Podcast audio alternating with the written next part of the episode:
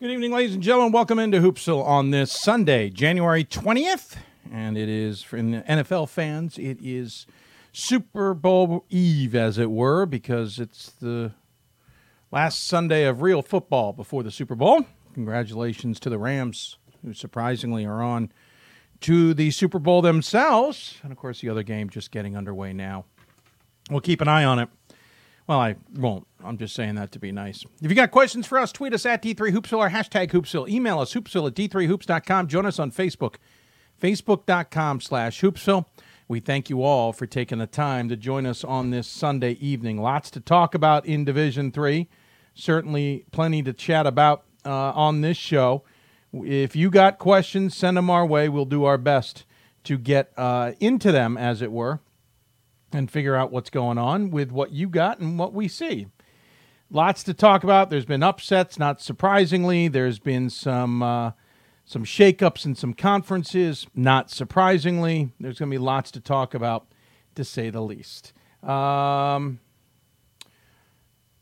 oh, sorry, just reading a question from a fan. I know you are online with us, and we thank you for doing that. You can also interact with us on um, the chat boards if you need and you can do so pretty easily through Facebook, where we're simulcasting the show, and we hope all of you uh, tuning in there are enjoying it.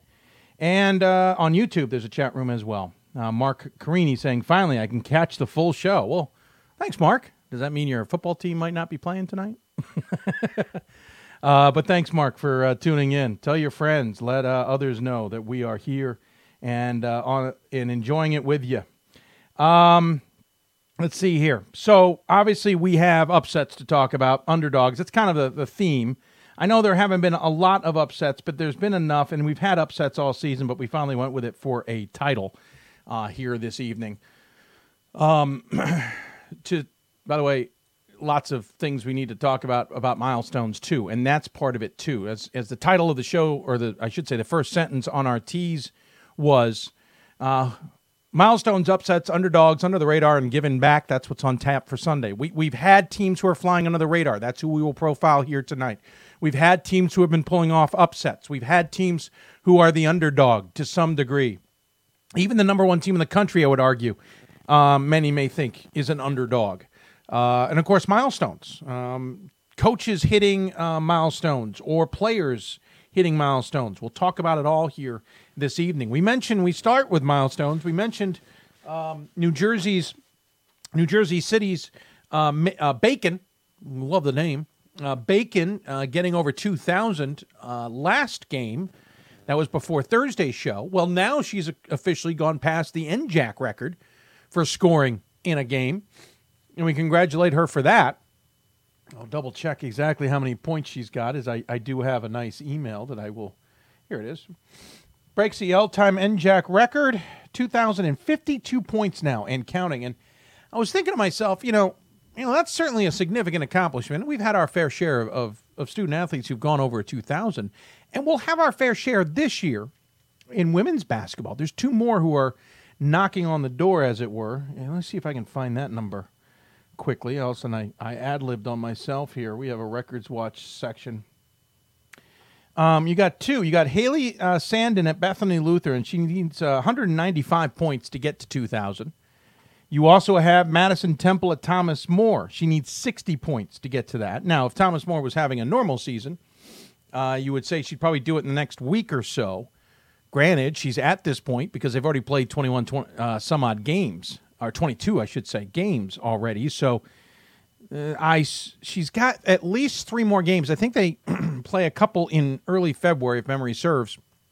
So my gut tells me she'll get that mark in early February. The question is, can Sandin get 195 before that? And who will be the all-time scorer? Not all-time scorer, but who of those three will finish with the most points at the end of the season?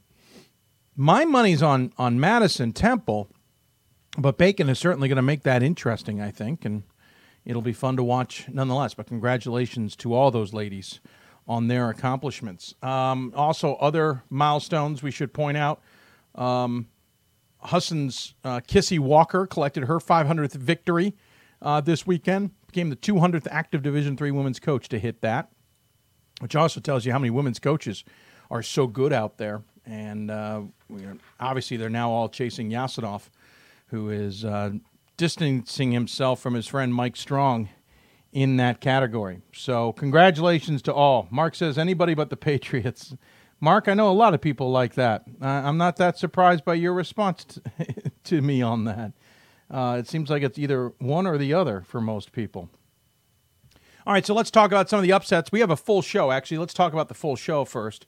We're going to have to keep things moving tonight because I went and got greedy. First, we're going to hear from Hillary Scott from the 17th ranked Lynchburg Hornets. They continue to do well this season. We'll talk a little bit more about how the top 25 worked out in a moment, but they uh, got through another good weekend of ODAC play. We'll talk to Hillary about his squad. Joe Crispin will come on from Rowan's men's basketball. You talk about um, maybe under the radar to some degree. We've talked about Rowan a little bit on this show.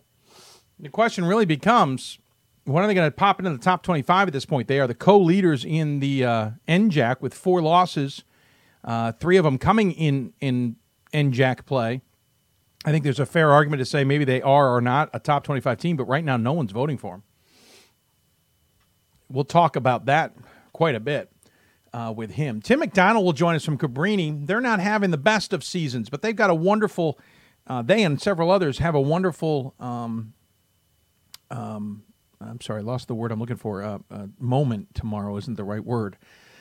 They will be giving back on Mar- Martin Luther King Day um, by doing a a um, a, uh, a, a clinic, for lack of a better word, basically giving back to the communities with funds from that clinic, uh, the money that they raise, going towards their community. So, in the spirit of Martin Luther King, doing some community service. They're not the only ones, but we thought it'd be appropriate. So, we'll have Tim on the show in the NABC Coaches Corner. Excuse me. I've been outside. It is freezing cold. Uh, that snowstorm we were expecting never showed up it always rained for us. However, the temperature has gone from low 40s, mid 40s today to already in the mid 20s and expected to get down near zero tonight.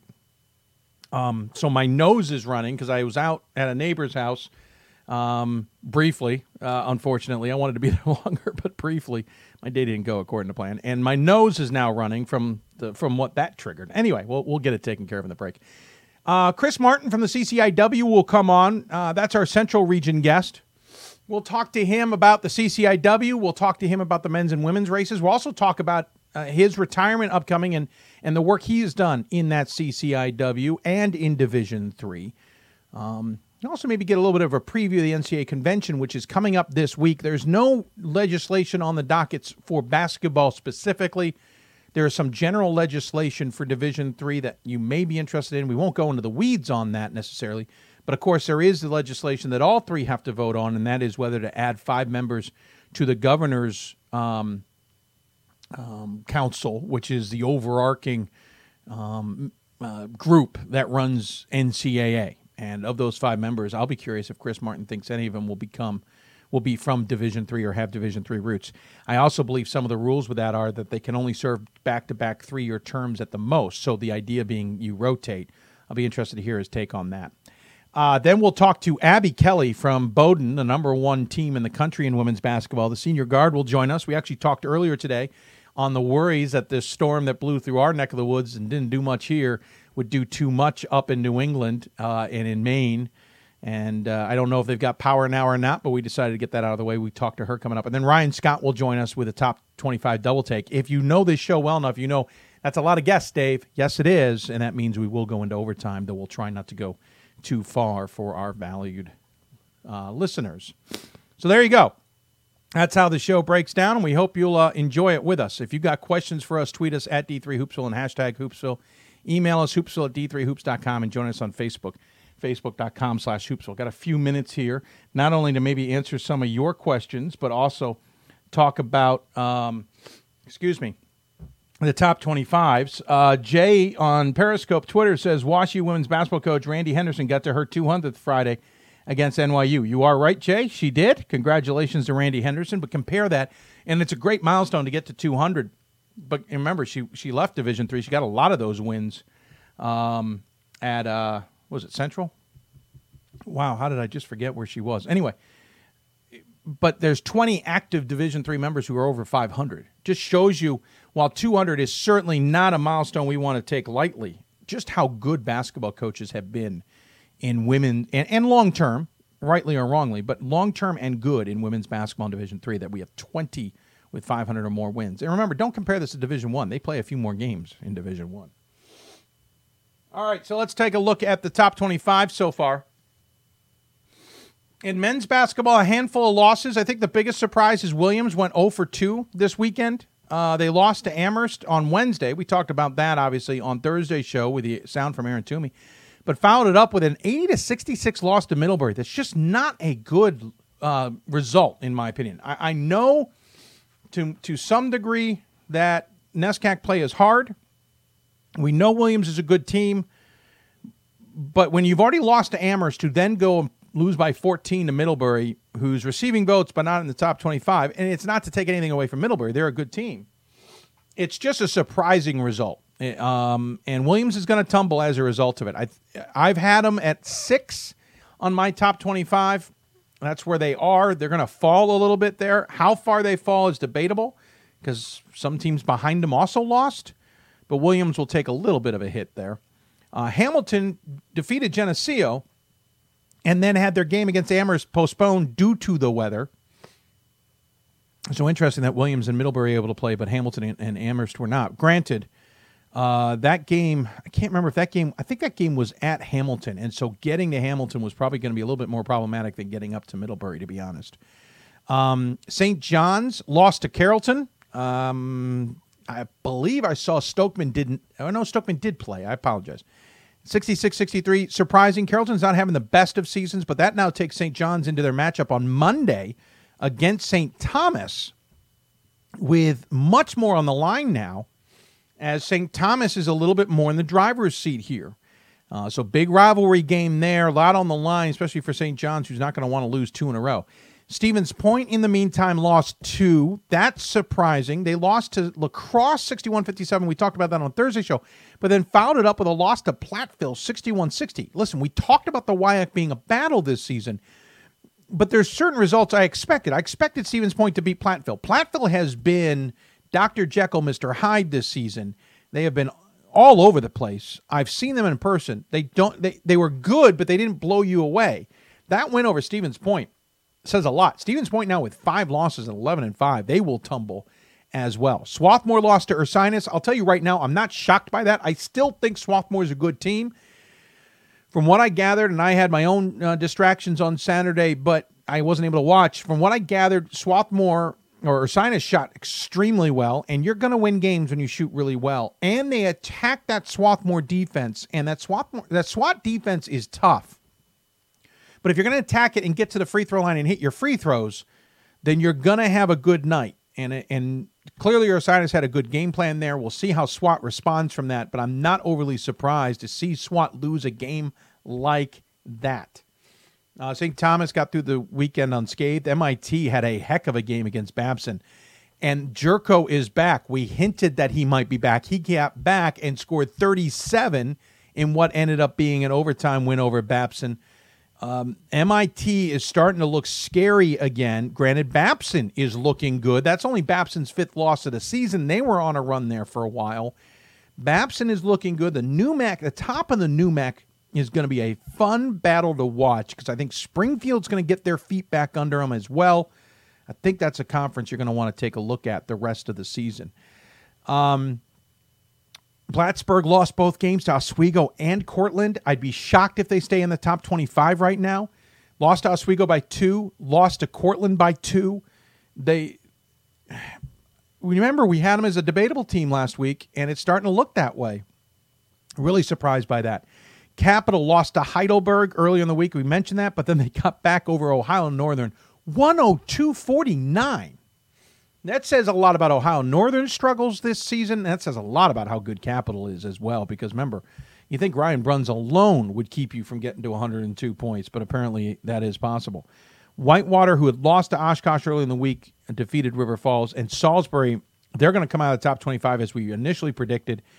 Tumbled, uh, they're tumbling right now. Um, 90 to 75 was their loss to York earlier in the week. Frostburg nipped them 97 86 the CAC is eating themselves, and Salisbury, I think, is now that that that that lore or that that um, um, air of what they were doing earlier in the season is rubbing off, and uh, not not they're not doing as well. Wittenberg, by the way, had to survive two overtime games. They they went 94, 98, 94 overtime against Ohio Wesleyan, which remember. Then Oberlin took them to overtime. I, I wonder if voters remove Wittenberg from the top 25 this week as well, because other teams are going to put in and back to back overtime games, especially to Oberlin, even though it's a win. I don't know if they stay as a top 25 team. Gordon lost. I've been voting for Gordon, and they lost to Western New England. I've been nervous about that vote for Gordon. I think they come out of the, they'll lose a ton of points now, including myself. New Jersey City lost to Rowan. That's a battle of top 25 teams. New Jersey City now at five losses already. We we talked earlier this season about New Jersey City kind of playing with fire with their season right now. Uh, Wheaton lost earlier, but they beat North Park. Mount Union lost earlier in the week, but they beat Wilmington. Occidental is it's coming apart. They lost uh, to Redlands 101-97 and Pomona Pitzer this week. Illinois Wesleyan lost to Augustana. So Augustana had a, a tough week. Beat Wheaton and Illinois Wesleyan this week. That is a hats off to them. Um, they beat Illinois Wesleyan by 22. I don't know what has happened to the Titans, but they don't look like the team we saw at the beginning of the season. Women's top 25 we'll recap later in the show. So there you go. We're going to take a break. When we come back, we will talk uh, men's basketball with Lynchburg. We mentioned they had a good week. That was a good week. Defeated Washington Lee 82 79 and then beat Eastern Mennonite, though that's a tougher game than expected 78 66. We will talk to them about all of that. You're listening to Hoops Hoopsville, presented by D3Hoops.com from the WBCA NABC studios. More Hoops Hoopsville when we return.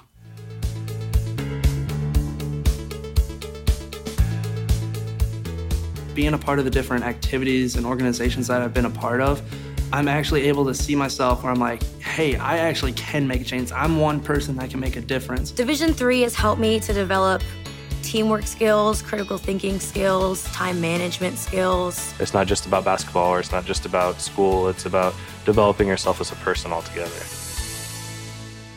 Welcome to the University of Wisconsin Eau Claire, home of Blue Gold Athletics. UW Eau Claire has been ranked a top five regional public university for over 20 years. We graduate champions with the lowest debt and highest return on investment in the Midwest.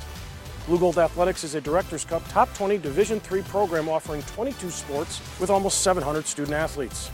UW Eau Claire is about excellence in the classroom, the field of competition, and the community. Are you the next Blue Gold? My name is Marcus Walker. I was All State, won a state championship, a high school All American, and played college and pro ball. I played because I love the game. I grind to be the best. I sweat because I put in work. I'm strong because I believe. When I want to bring it before game time, I come to the house that college basketball built, the CBE. No matter your skill, take it to another level. Elevate your game right here at the College Basketball Experience at Sprint Center. I coined my definition of success in 1934. My definition of success is peace of mind attained only through self satisfaction in knowing you made the effort to do the best of which you're capable. It's like reputation and character. Reputation is what others perceive you to be, character is what you are. It's on us to stop sexual assault in any way that we can. To get a friend home safe. To never blame the victim. It's on us. To stand up. To make our community safe for all. It's on us. It's on us to look out for each other at parties. It's on us. To be more than just a bystander. To step up and say something. It's on us. All of us. To, to stop, stop, sexual assault. assault. Learn how and take the pledge at itsonus.org.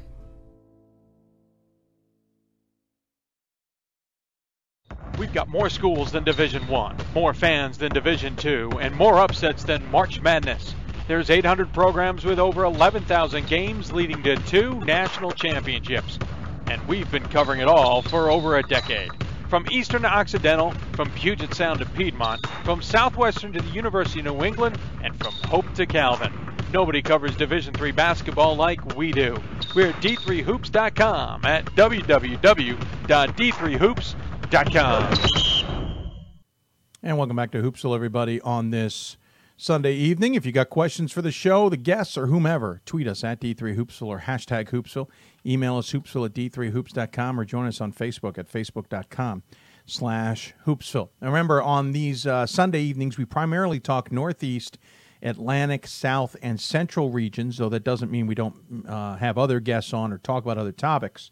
Um, but those are our primary, and we can't hit all four usually. We're, we're hitting all four tonight, which is why this show is going to go into overtime tonight. Um, so we jump, and we're going to start tonight with the South region, and we're going to start with men's basketball in the ODAC. Beginning of the season, I thought, okay, Roanoke, I think is going to be darn good this season, and I think they're going to be at the top of this conference. Randolph Macon's probably going to be in that conversation as well. I think WNL will be improved, and Emory and Henry, we'll see how they recover from last year's amazing season. Will probably be in the conversation. Well, Lynchburg is at eight and one in the conference, along with Randolph Macon, and Lynchburg is at seventeen and one overall. Guilford's at seven and two. Roanoke is two games back of the leaders, along with Virginia Wesleyan, and Washington Lee is two and a half back, and Emory and Henry's three back. Not exactly what I thought it would be at this point in the season, especially from the Hornets, who have had some great seasons. Don't get us wrong, but we're we're a little bit removed from that 23, 23 and seven run that they had. Little birdie in, told me in there in my head, he thought that they may be just as good as Ro, Ro, Ramapo was last season that's pretty impressive. So Hillary, we decided we had to talk to somebody. Hillary Scott will join us now on the Blue Frame Technology. Football has taught me a lot throughout my life. It's definitely had a huge imprint on who I am as a person. Competing at a Division three level created that opportunity for me to go to college. Not only was I the first one in my family to graduate college, but I was really the first one to even go. Being the first one, I'm breaking that cycle, and, and now that I've graduated, I'm not sure what's the next step, but I know I have a lot of doors open. And a lot of those are open because I played football and ran track here at Otterbein. minutes for us last year, and, and you know we had our, our whole team returning, and and um, you know expecting four seniors to play a lot for us. We had a you know first team all conference player coming back, and Connor Schroeder, and you know so I thought we had a chance to to be good this year. I really did, and um, you know the unfortunate piece when you go into the season is you you look around the league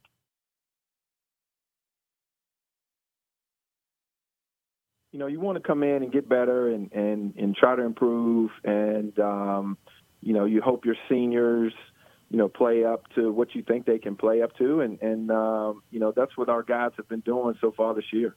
Sorry about that, folks. A little bit of an audio drop there as I was trying to s- set up our settings for the rest of the show. You didn't miss much of Coach, all about five seconds. Um, so obviously the ODAC's a battle. We'll talk about that in a bit. And I think that, though, is why I'm a little surprised you're only at one loss because I figured you'd take some hits in conference play. Your one loss is in conference action. It's Guilford, who has certainly shown to be a little bit more competitive this year than I think many had had thought. But I look at the way you guys got through other conference games. You beat Emory and Henry the, near the beginning of the season 87 66. Um, you, you, took out some other really good squads like Christopher Newport earlier this season. You got Emory and Henry back a second time, 87 73. And then you just went through Virginia Wesleyan, and Washington Lee, and Eastern Mennonite. You are staying above the fray to to some degree, and that is sometimes more important than anything. Yeah, I mean, I, again, this is going to sound a real cliche-ish, but you know, we we have to look at one game at a time as you go through this gauntlet of the season. Because um, if you don't, you'll get a headache. You know, trying to figure out what you got coming up next and and the possibilities and you know, so we're really just trying to stay in the moment and and um, you know try to get better each day. And like I said, our, our seniors are really have stepped it up this year and and they've found ways to make plays when we need to.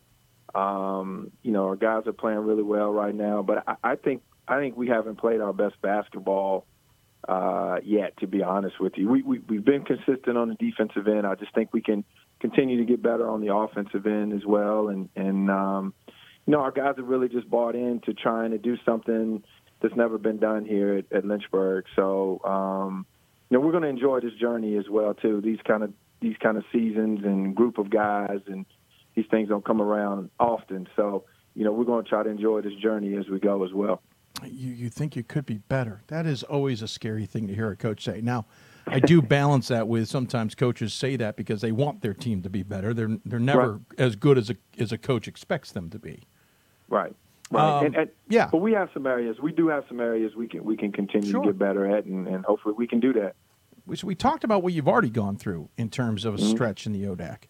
What you got up ahead, though, no joke. Uh, you'll be home against Guilford coming up on Wednesday. You'll be home against Randolph Macon coming up on Saturday, and you'll be home against or on the road against Roanoke after that. Yep. Granted, the rest of the schedule features Bridgewater, Ferrum, Shenandoah, and Hampden, Sydney. But that those three games alone could do a lot to determine where things move for you in the future.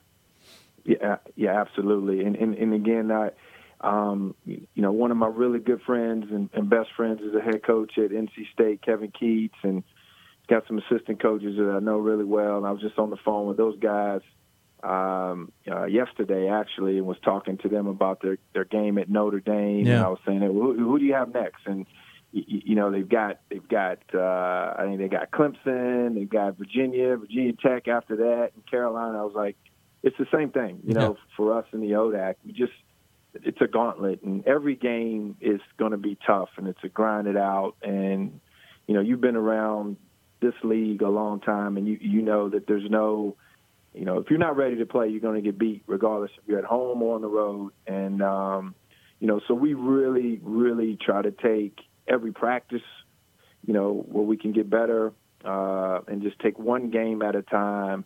Because if not, I'm, I'm going to add some years, you know, to, to my life. And I don't really, I really don't want to, I, I try to keep my hair low for a reason, Dave, because I, I don't want to, you know, start losing it. So, yeah, so. I thought so you'd already I- I- had we- lost it. it- I, I- well, that's why I keep it low. So that's why I keep it low. So, um, so we, we've we've got to really just kind of focus and laser focus in, in the kind of the next task at hand, and, and, and just kind of go from there. And when you um, look at what's ahead of you, uh, and well, and let's just talk about the conference real quick. Well, then we'll talk about what's ahead of you. The ODAC's always been competitive. We know that. There's been a lot of conversation that maybe the ODAC hasn't been as great as it has been. Well, the top is certainly taken a step back. But I think I was thinking about this this week. It feels like the ODAC is just as competitive, if not as good as we've seen in the past, except it's different names. It's not Virginia Wesleyan. It's not Hampden Sydney. Randolph Macon's still in there, certainly. Guilford's returned into that conversation, but it's Lynchburg. It's Emory and Henry. It's it's Roanoke again. It feels like it may be the same old conference as we as we were used to, just different names. Yeah, and, and, and you mentioned a couple of names. I mean, let's take Virginia Wesleyan for instance. When we beat them last week, Right. last weekend, we were only one game apart in the conference. Right. Um, so, you, you know, it's just I, I think it's um, you know what's different. You know, I played in this league a long time ago, Right. and um, I, I just think uh, the parity in our league is just um, it, it makes it tough night in and night out, and um, you know everyone's recruiting. You know everyone is on the road to try to find that next guy, and you know we all have some good things to sell with our schools and programs, and and um, you know so it makes uh, Wednesdays and Saturdays uh, extremely tough, and um, you know so in some senses I think because of the parody, parity it may hurt hurt us a little bit. You know what I mean? Just the sense that um, you know, you get out of this league with four or five losses, and you could have a chance of, you know, finishing first or second in the league, Yeah. depending on what year it is. And and you know, when you look at the grand scheme of things, I don't know if that helps us or hurts us. Um, you know, because what you know, as the years have gone on, you mentioned some of those teams that kind of made the league top heavy, and and you know the reasons why we we were getting multiple teams in. Um, but I hope we can get back to that. You know, I think it's been three years now since we haven't had you know two teams in, and, and you know it's I've been here. This is my 11th season. We we've had four teams make the tournament twice since I've been here. Yeah. So you know I, I think we can get back to that. Um, but like you said, you know it seems to be different names, and I think it's I think it makes the, the, the league that much uh, you know more fun to to be a part of. Um, I know as coaches, you know, if you can put together a good season and have a good group of guys come through, you you got a chance to be successful uh, with your talent. And you know, we, we we did it, got over the hump in 2016, and you know, we're we're off to a really really, I'm say good start. We're we're almost towards the end of the season, but but um, you know, we hope to continue some of the success that we have, and and um, you know, the sky's the limit. Really, for you know, it's neat to come in the season to find out that you really actually have a chance to yeah. to do something at the end of the year. Uh, talking to Hillary Scott here, uh, head coach of the Lynchburg Hornets, 17th ranked in the country at 17 and one, eight and one in ODAC play. So, what do you expect out ahead of you? You got Guilford at home, Randolph at Macon at home. Perfect, perfect place to run into both of them at home, especially Randolph Macon in your only meeting this season. What are you expecting? Another tough, grinded out, you know, ball game. I mean, you know, that's cheating, just, coach. Uh, yeah, we get we get used to that. We get used yeah, to that. Um, you know, I, I just think I expect another, you know, tough, hardcore, physical, um, you know, game of runs, and and you, we just hope we we have a chance to make the last one, you know, at the end, and um, you know, we're excited about, you know, for you to to be successful and and have a chance to win championships, you gotta you gotta play big good teams and beat good teams. Yeah. And you know, we hope we're we're one of those teams at the end of the season that has a chance to continue to play. And you know, in 2016 when we when we made when we made it to the NCAA tournament, I think you know going through the gauntlet of the ODAC helped us. Um, and you know, we get. I know we talk to other coaches in the league. They get excited about actually having to play somebody else outside of the conference.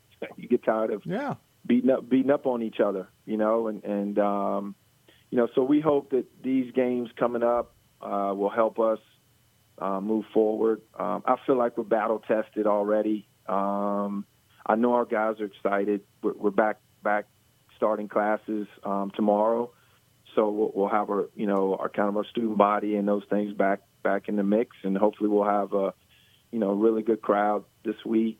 And uh, our alumni day is on Saturday, so you know expect a bunch of my former players to come back and uh, so it should be exciting, man. This is what you play college basketball for. I tell these guys all the time, this is what you signed up for.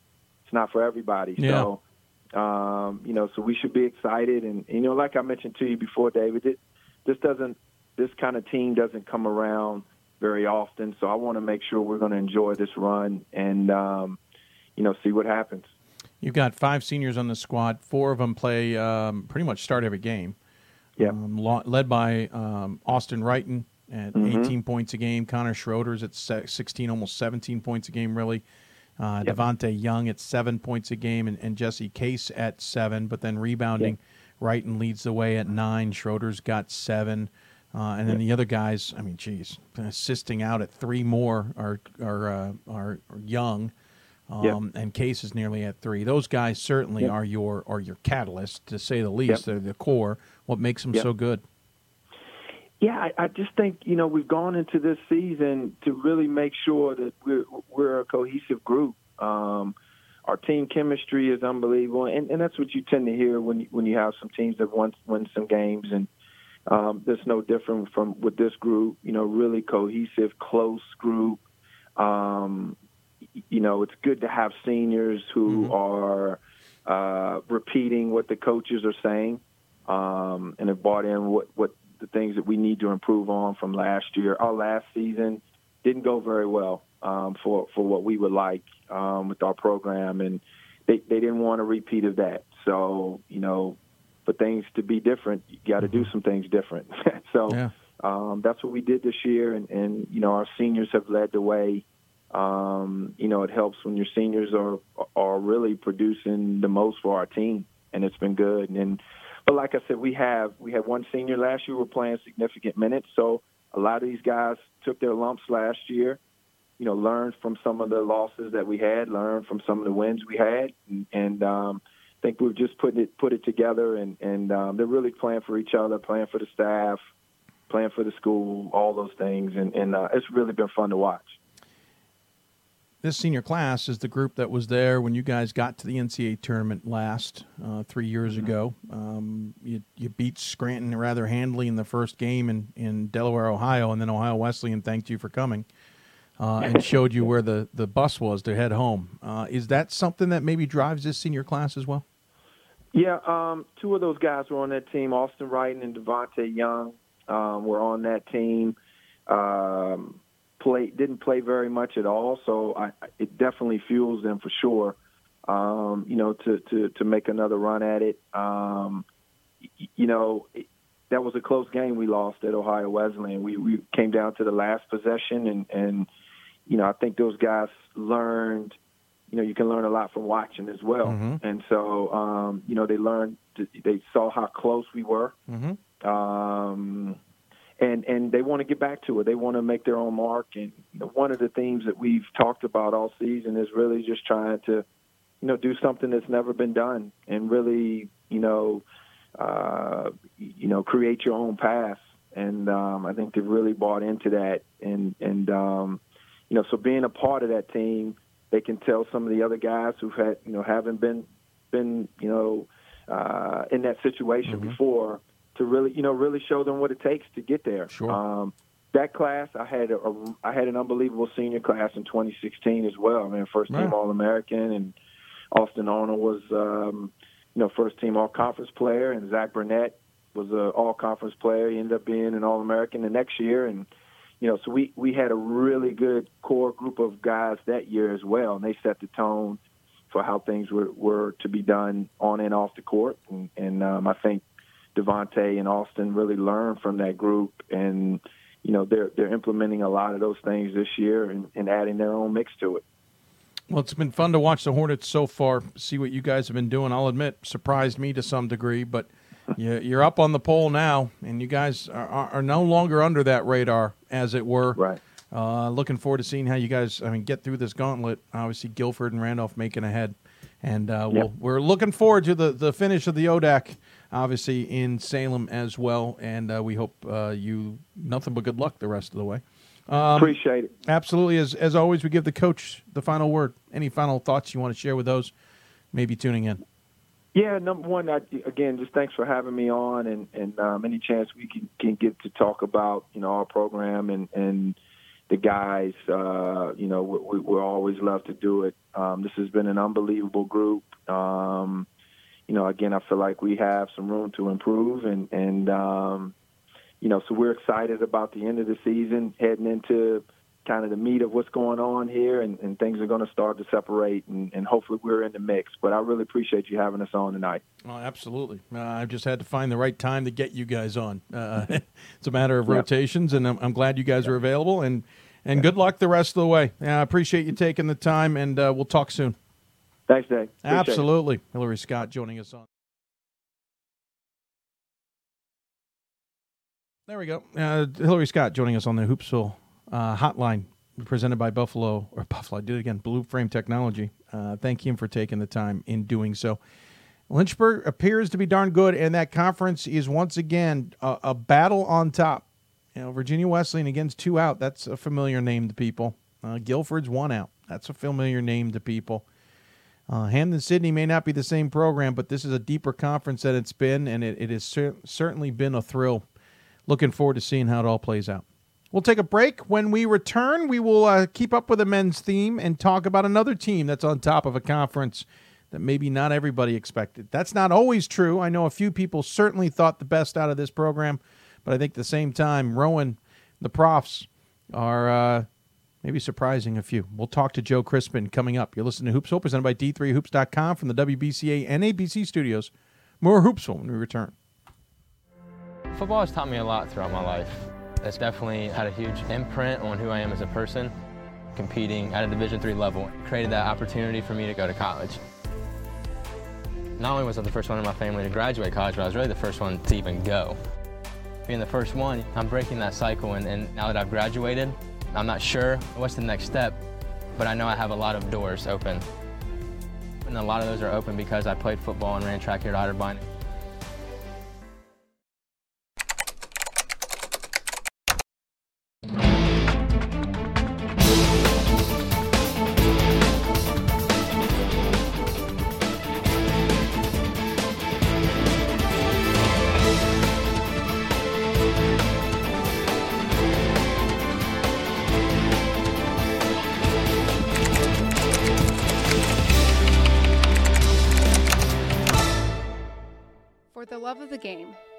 For those of us who are Division III student athletes, it's more than that. A lot more. Sure, the game is important, but as we work so hard to build both mind and body, it's more about team.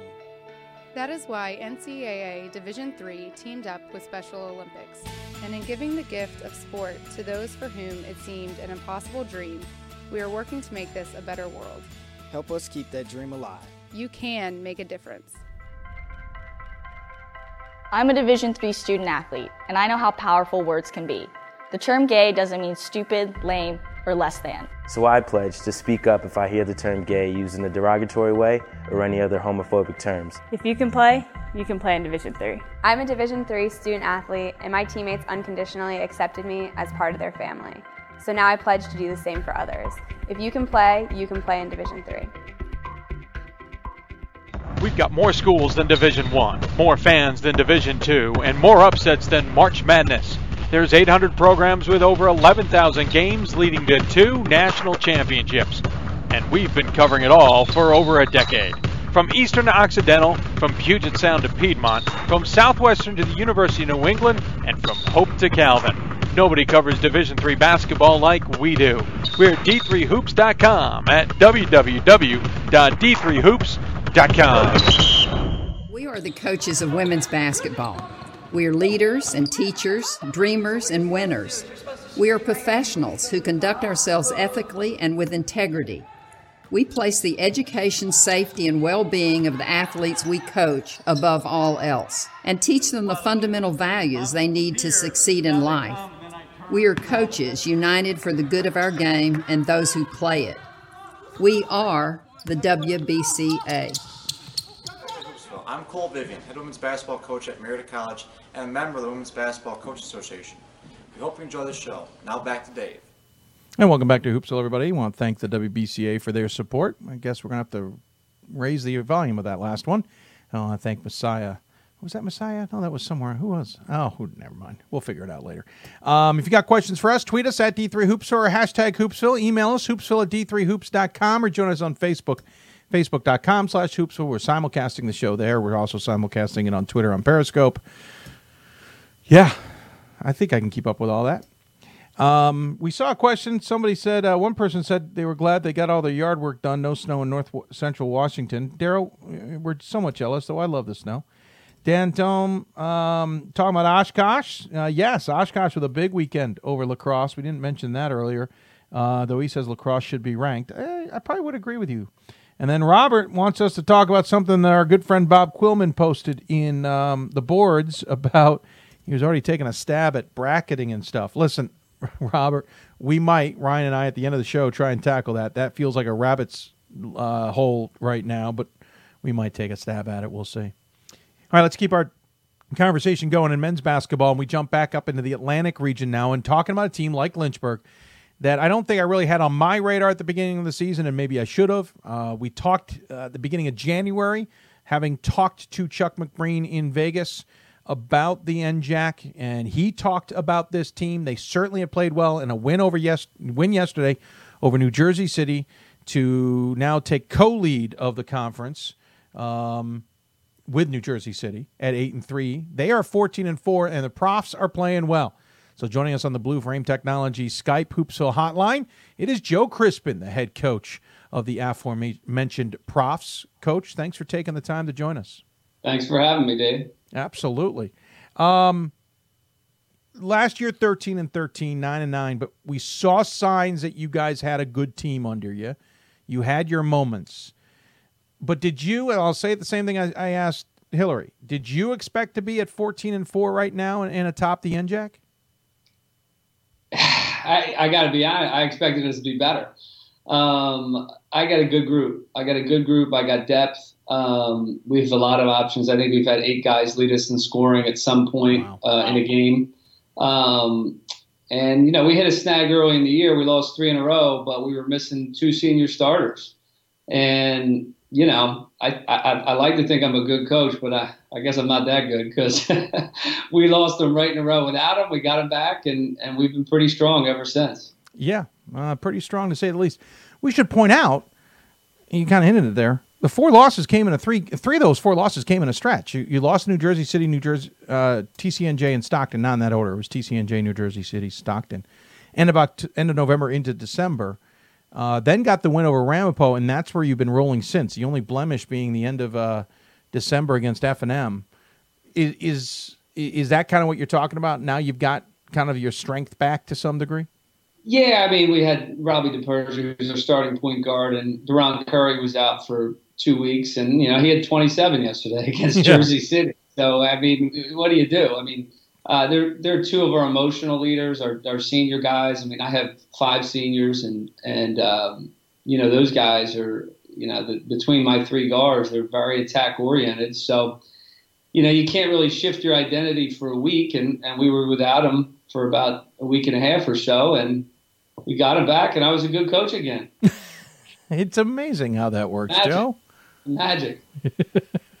um, I think it was good for us, though. It really did get our attention. Um, you know, I think it got our attention. You know, put our backs against the wall a little bit. Our guys have had high goals.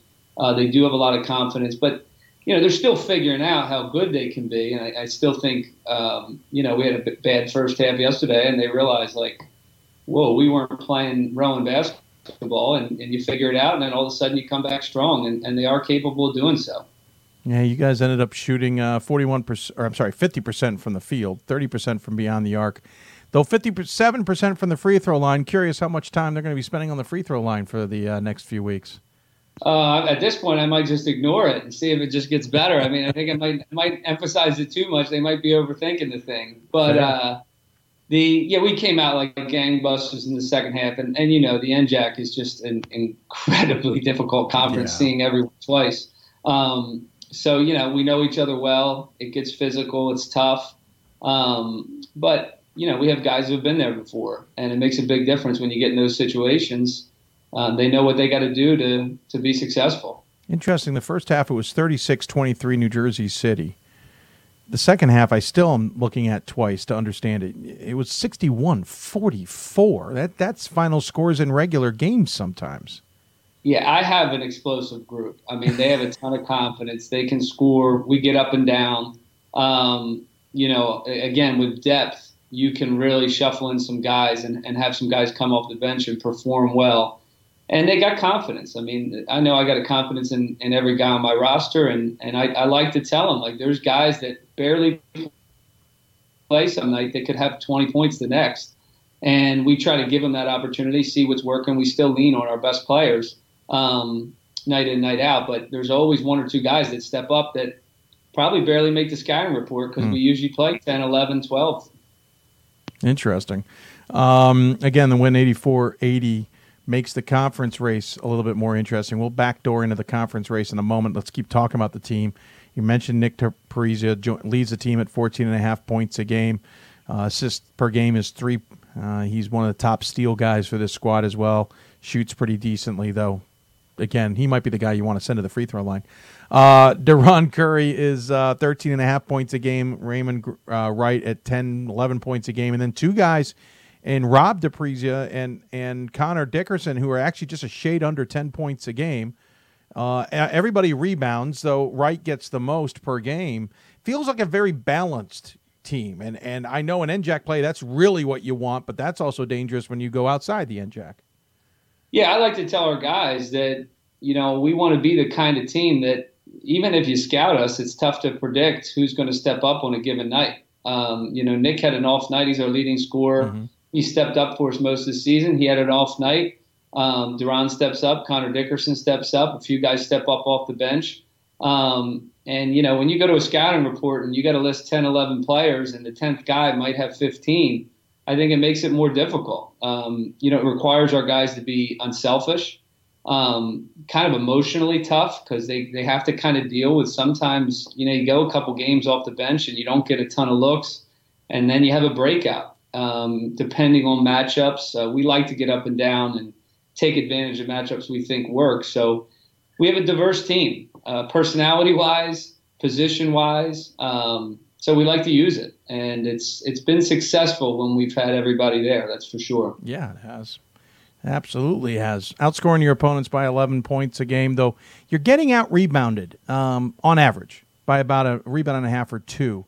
Um, though you, you have almost twice as many assists as everybody else, 16 and a, 17 rebounds or assists to 10 assists per game. Is, is the rebounding number overrated? Um, are you worried that you're not maybe getting as many boards as you need to?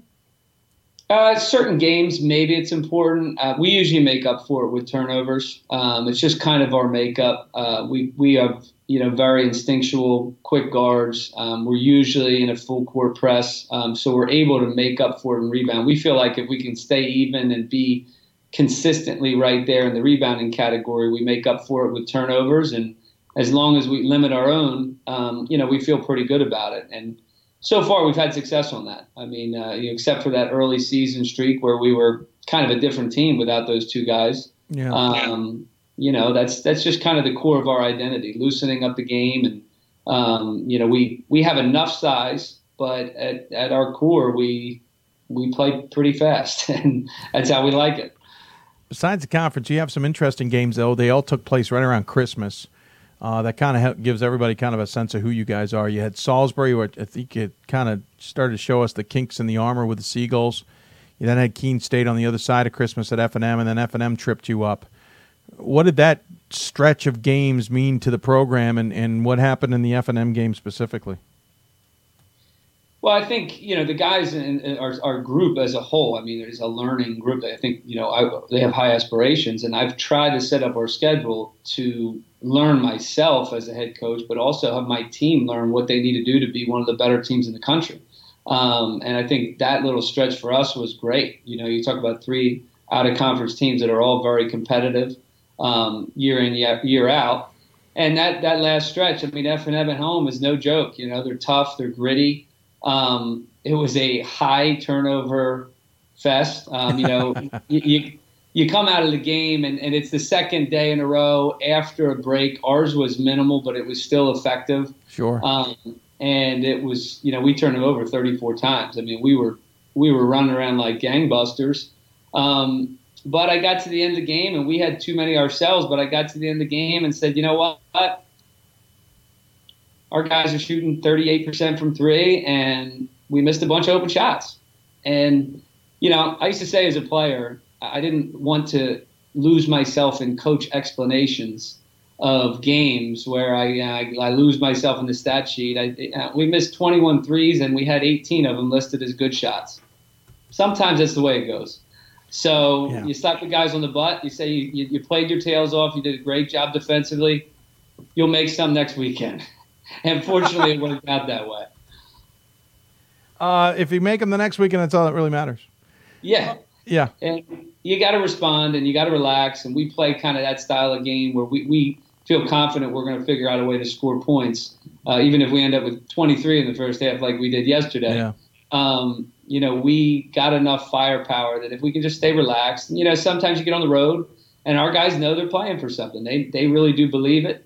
Um, you know, you can get tight. You can think you got to make them as a shooter. You, you got to just let that thing go. And if it goes in, great. And if it doesn't, you can't. You got to shoot the next one. Yeah. Um, fortunately, we did that yesterday. This conference is interesting. Um, you've got seven teams above 500, including the top six. Rutgers Newark, the other one, they're nine and eight, though they're seven and zero in non-conference play, two and eight in conference action. Yep. William Paterson, Ramapo, TCNJ, Montclair, who's been in the conversation, along with Jersey City and yourselves. We've talked about the NJAC always been tough. We talk about the top of the OJAC or OJAC, NJAC always being tough. Is it, it feels to me though the NJAC may be turning a tide a little bit, and it feels like it's the younger coaches like yourself, and uh, kind of helping turn that tide. Like the schedules are slightly changing, the recruiting feels like it's changing and as a result, the top of the conference has changed, and now maybe the NJAC's being taken more seriously. Fair assessment? I think it's fair, and I I uh, I, I, hope that is the case. Um, I have I have learned a lot over the last four or five years. I mean, since I uh, retired from playing and got into coaching, I've been getting in a Division three basketball education just like anybody else. And you know, I've had to ask Coach Cassidy numerous times, like, is this brutal or what? I mean, you eh, you know, I think one of the things that struck me about the conference, you know, I'm a Big Ten guy back in the day, and yeah, we're know, trying we not to hold it against you. No, I know, right? And you know, we used to say like when you had to go to Michigan State on one night, and then you had to go to Wisconsin the next. It's not just who you're playing or where you're playing; it's how they play. Yeah. And um, you know, I've experienced that with this conference. You know, it's one thing. Um, you know, when you go to Jersey City, like you better be ready to battle. Um, and they are going to say the same thing about coming to us. And then you might have a little free flowing game against Stockton that's different. And it's there's a diversity of style of plays that that make it tough. But you know, one of my arguments to our guys is like, listen, if you if you can prove you're the best team in this conference, you're going to be prepared uh, to beat people elsewhere. Um, and I think that's proven to be the case. I think the coaches as a whole schedule down, and, and we talk about it. We have most we all have good relationships within the conference. Have done a great job. You know, I think uh, Ramapo was a great team the last couple years. Um, scheduled well, performed well in the NCAA tournament. Um, and you know, our guys look around and say, you know, we we can do that. We can play with those teams. They can play with those teams. You know, we we want to be better. Um, so we've we've tried to do that, and I think so far it's proven to be the case. And it's not it's going to be no joke over the next two to three weeks in the NJAC. That's for sure. Did Ramapo getting to the championship weekend give the rest of the conference maybe a shot in the arm? I mean, this conference has struggled, to, as we've talked about a lot, to get out of the second weekend, let alone the first de- uh, round of the tournament.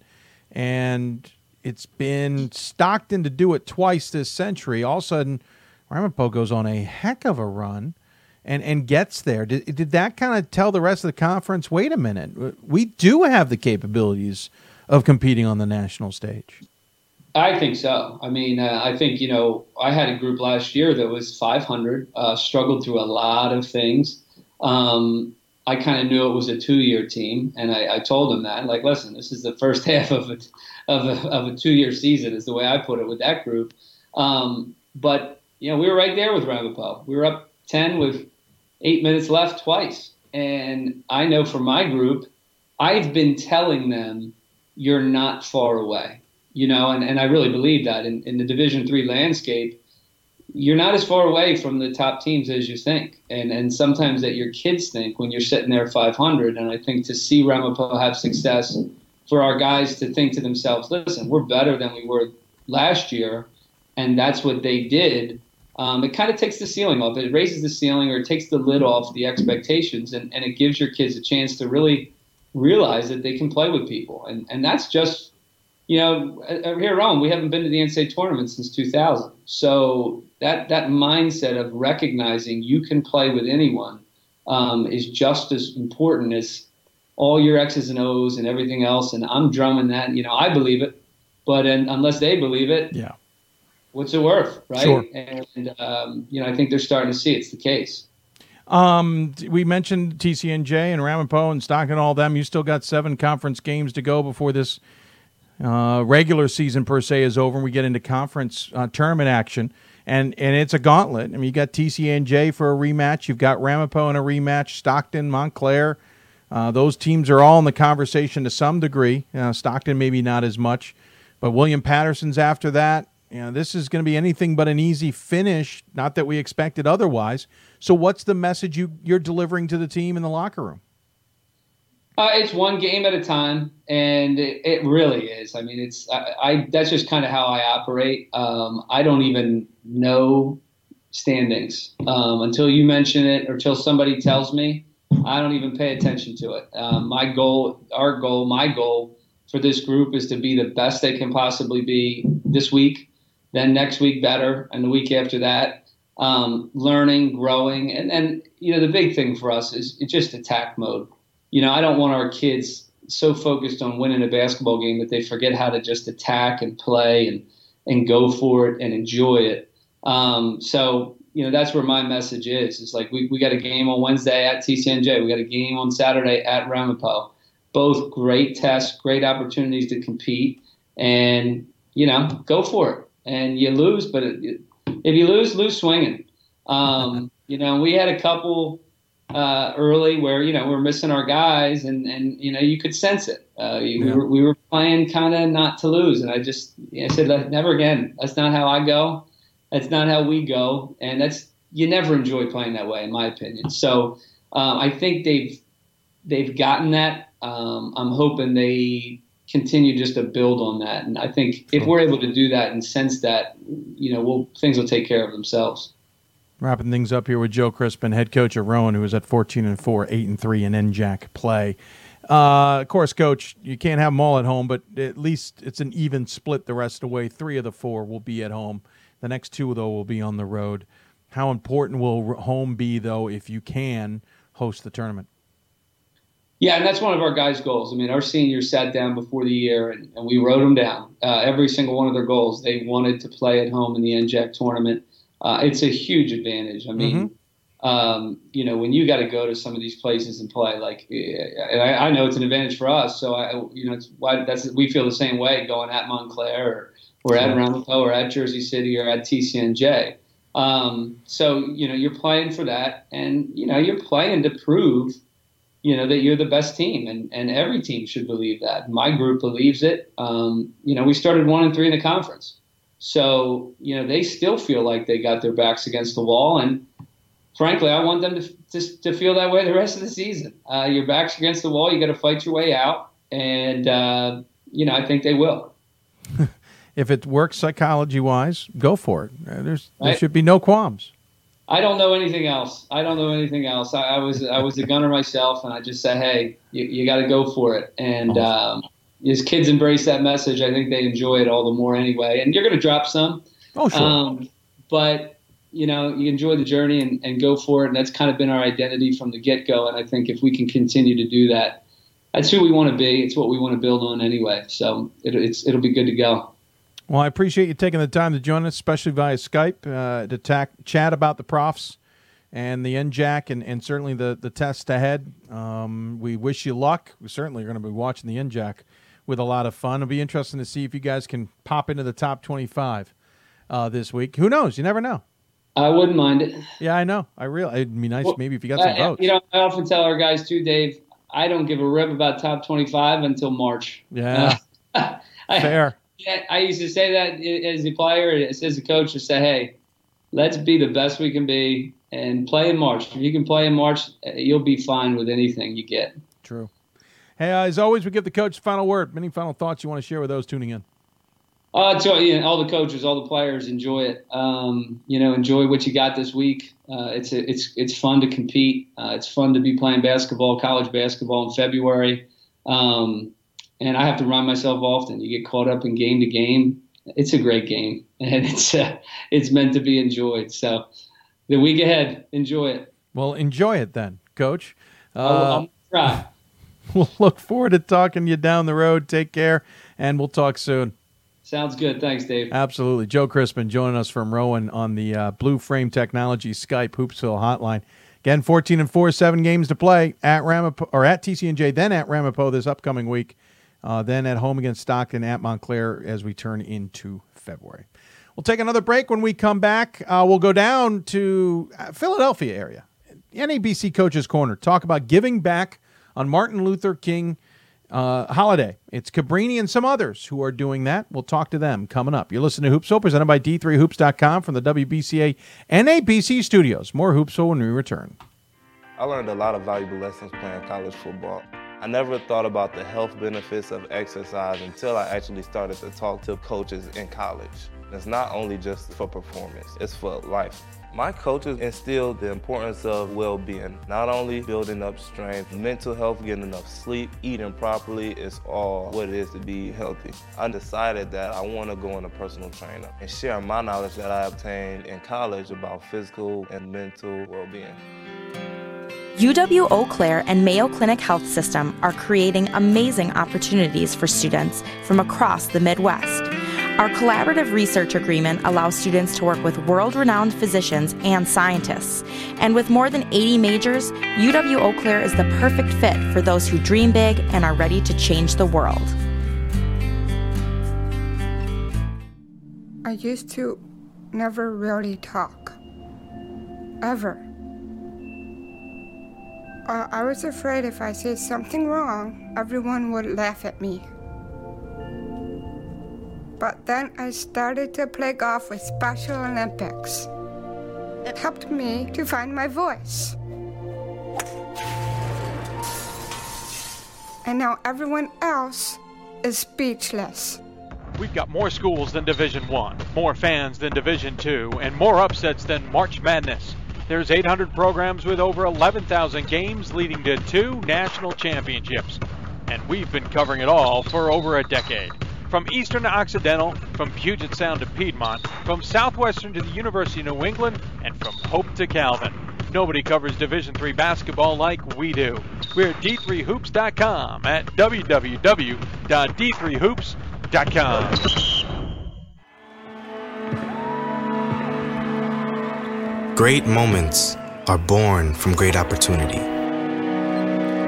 That's what you have here tonight. That's what you've earned here tonight. This is your time. Now go out there and take it.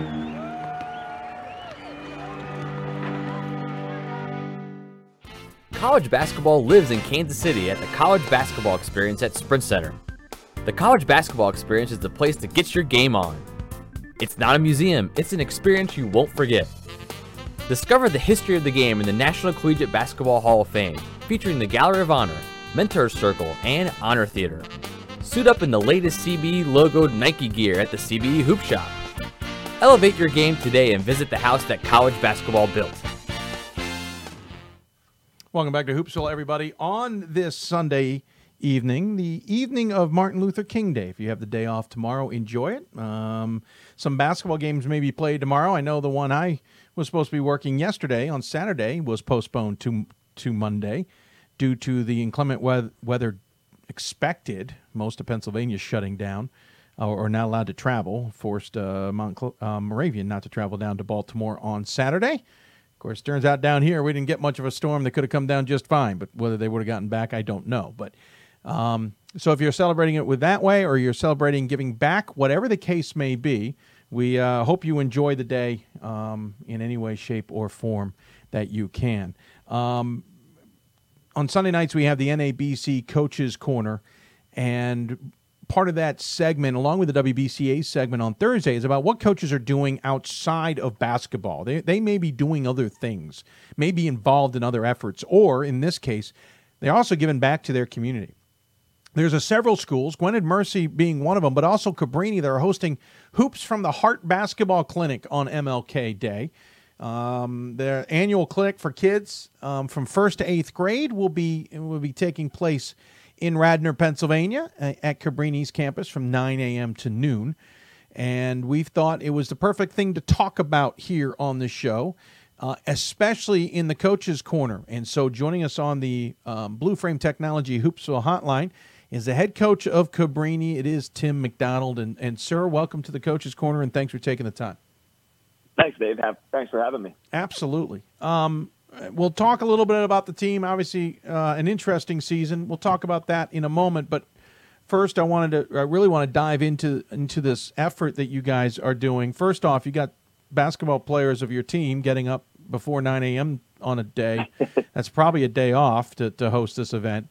Um, but more importantly, you're also holding this event on MLK Day. This this isn't just some some clinic. This isn't a clinic that's helping the team. It's not helping assistant coaches. This is helping the community. This is more than just basketball.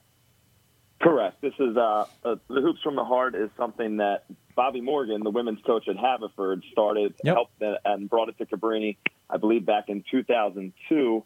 Um, and our women's coach, Kate Pearson, has really kept that going since Bobby has left. Um, but it is a great day for us. Like you said, our guys have off from class tomorrow as well as the women's team.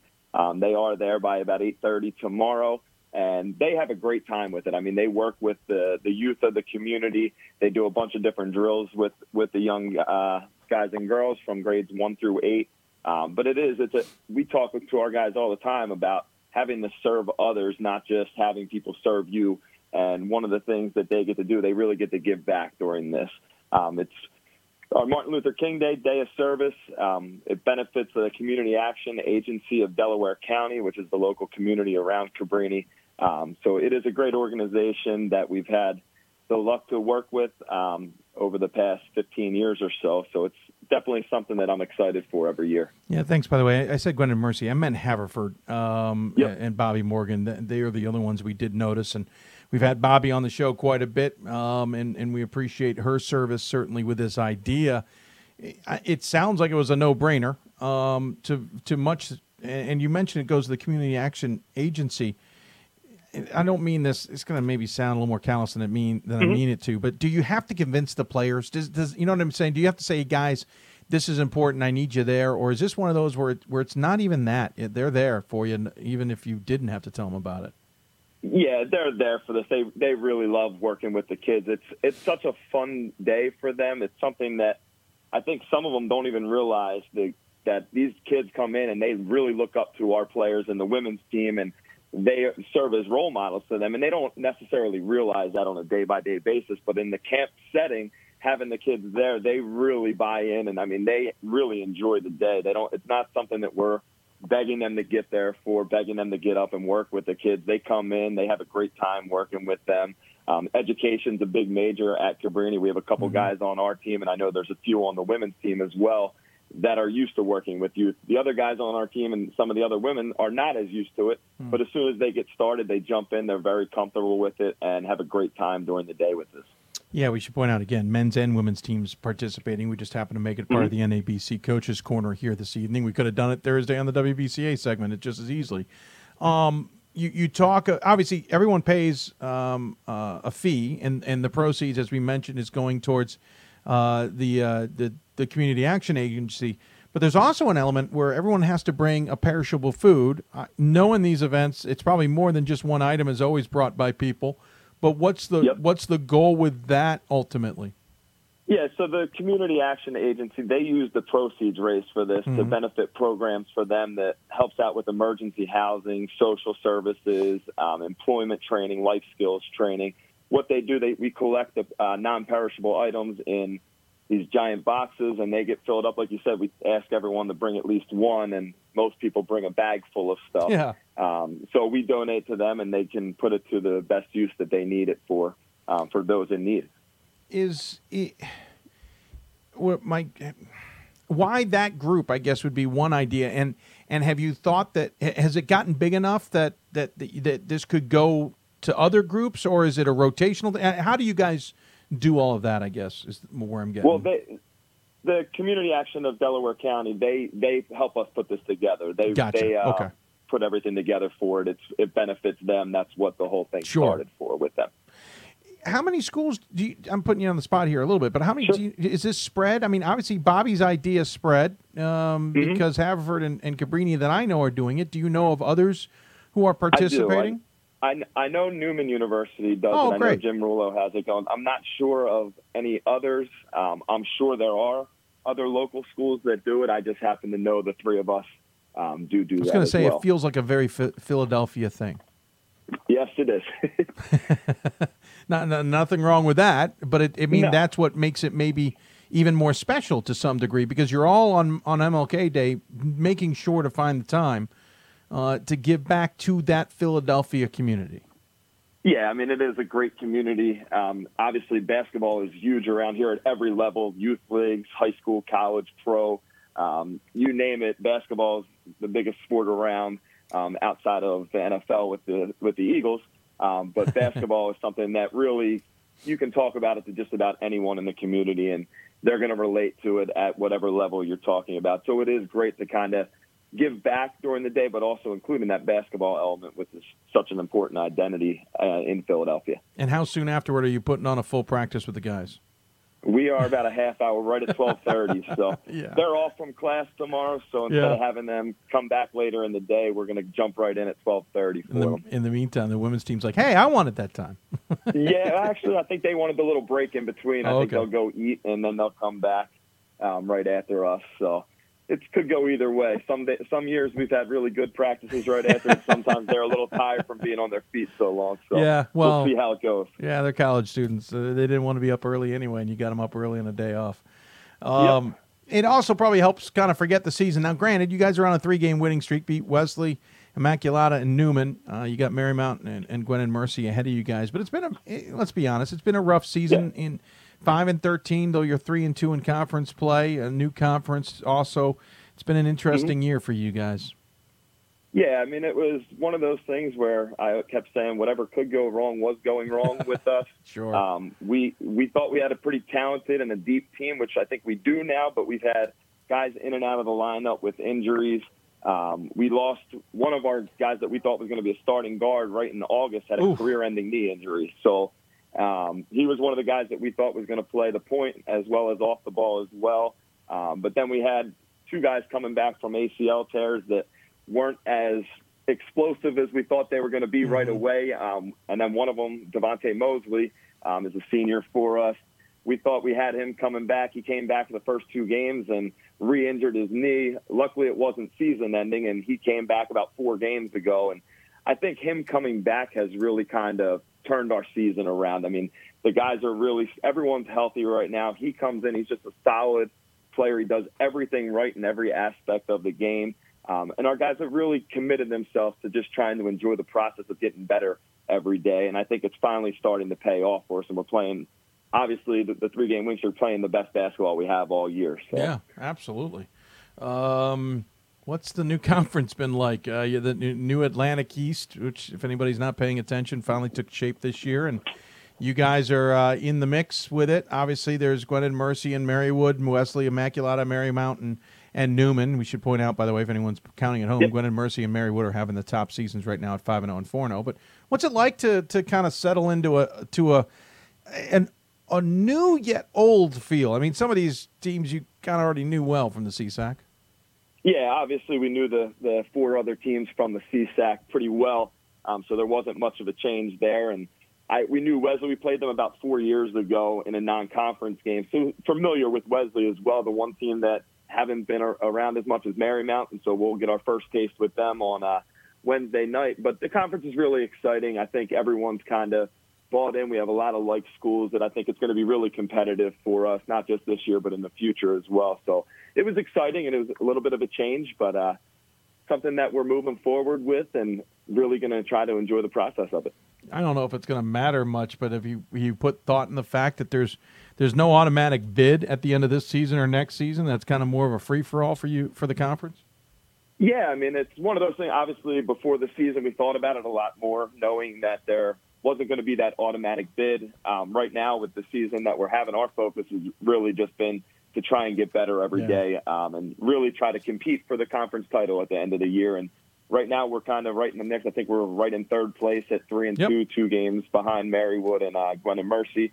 Um, so we're right in the thick of things, and I think if we continue to improve, we'll have a have a chance at the end of the year. And while obviously we don't have the automatic bid into the NCAA tournament, winning the conference this year on the first year would be a great great Sure. thing for our guys, especially our six seniors who have put in a ton of work and wish we could have had a, a better start to our season than we have. But we're just going to try and finish it out the right way and hopefully be able to come out on top of the league.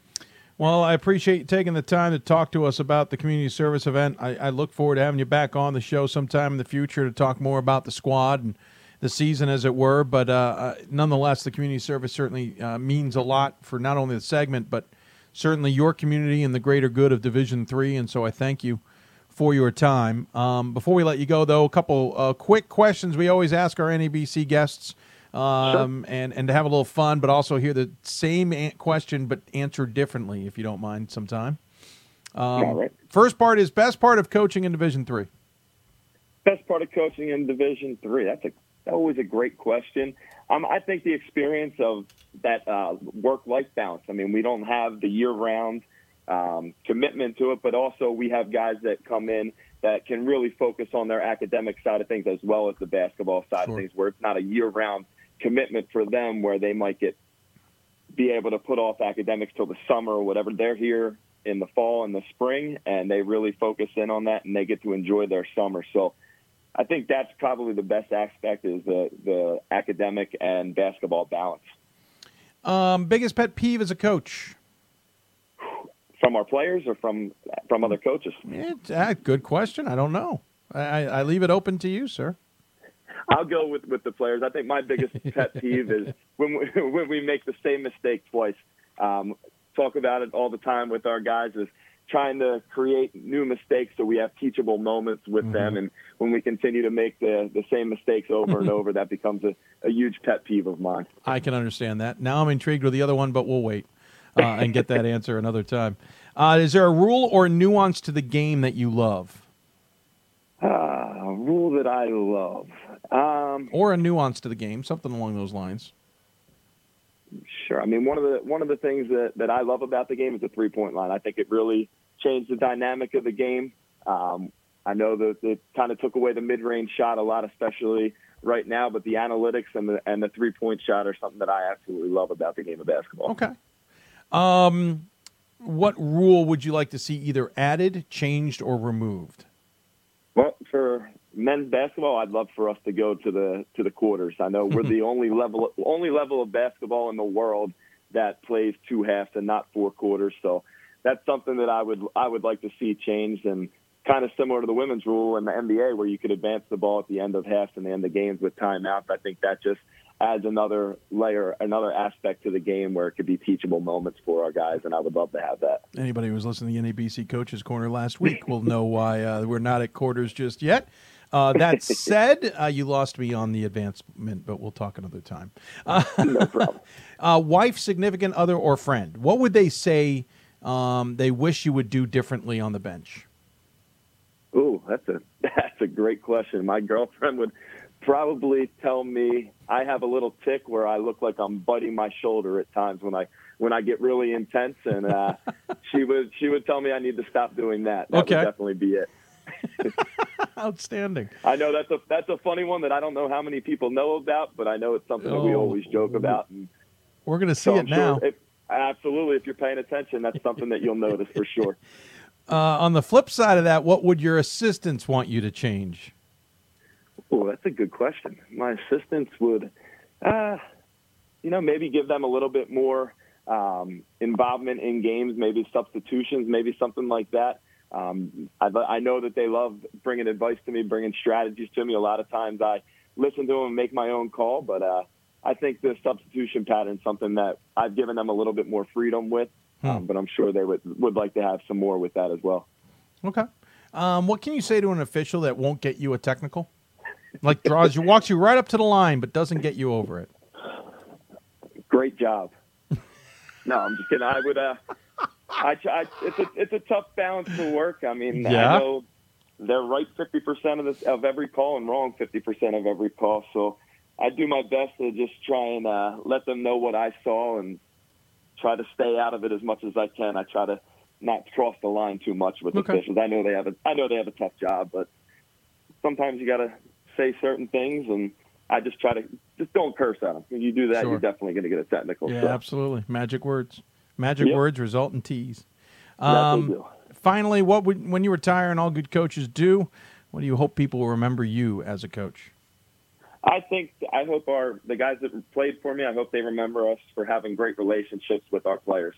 I mean, that's one of the aspects within our program that we really try to talk about all the time and show all the time is having that family aspect within our guys and growing lifelong relationships. So, hopefully that's something that I would be remembered for. Well, that's uh, something we'll remember as well. Um, we appreciate you taking the time to join us, talk about the MLK efforts, and of course, uh, the squad just there a little bit, and have fun with us as well. As always, we give the coach the final word. And any final thoughts you want to share? Those tuning in. Well, I wish all the coaches out there the best of luck with the rest of the season. Hope everyone stays healthy, uh, has a great rest of the year. One thing I didn't get to mention about the Martin Luther King Day Yeah. Clinic is our women's coach, Kate Pearson. She's the one that kind of organizes everything. So hats Ah. off to her for getting. She's the she's the go-to. She gets everything scheduled, everything set up, and I kind of just get our guys there and help out run the day of the clinic. But she does all the behind the scenes and organizing stuff ahead of time. So thanks to her for her efforts as well. Well, we'll thank Kate for the efforts in allowing us to talk to you about it. Uh, not to steal any spotlight from her. We'll get her on sometime in the future to talk about it as well. Uh, Tim, thanks so much for the time. Take care, and we'll talk to you soon. You got it. Thanks, Dave. Absolutely. Tim McDonald joining us here on the Blue Frame Technology Hoopsville Hotline in the NABC Coaches Corner. Of course, NABC been a longtime supporter of uh, Hoopsville. We appreciate their support and their assistance in these segments. If you got a coach you think deserves to be spotlighted in the NABC Coaches Corner, email us and we'll see about uh, whether we can get them on, if we have had them on, or should they get on, all that jazz. Let us know about them uh, as well. take another break. When we come back, jump out to the Central region. We'll talk to the CCIW commissioner. Chris Martin will join us. Talk about his pending retirement, the upcoming NCAA convention, but more importantly, his take on the men's and women's basketball races. You're watching Hoopsville, presented by D3Hoops.com from the WBCA NABC studios. Um, back with more Hoopsville when, when we return. I learned a lot of valuable lessons playing college football. I never thought about the health benefits of exercise until I actually started to talk to coaches in college. It's not only just for performance, it's for life. My coaches instilled the importance of well-being, not only building up strength, mental health, getting enough sleep, eating properly is all what it is to be healthy. I decided that I want to go in a personal trainer and share my knowledge that I obtained in college about physical and mental well-being. UW Eau Claire and Mayo Clinic Health System are creating amazing opportunities for students from across the Midwest. Our collaborative research agreement allows students to work with world renowned physicians and scientists. And with more than 80 majors, UW Eau Claire is the perfect fit for those who dream big and are ready to change the world. I used to never really talk. Ever.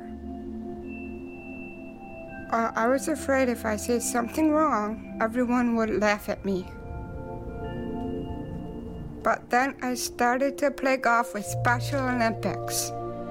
It helped me to find my voice.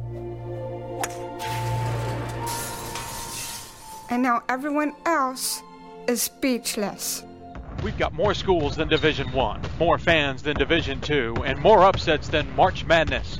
There's 800 programs with over 11,000 games leading to two national championships. And we've been covering it all for over a decade. From eastern to occidental, from Puget Sound to Piedmont, from southwestern to the University of New England, and from Hope to Calvin. Nobody covers Division III basketball like we do. We're at d3hoops.com at www.d3hoops.com. Great moments are born from great opportunity. That's what you have here tonight. That's what you've earned here tonight. This is your time. Now go out there and take it.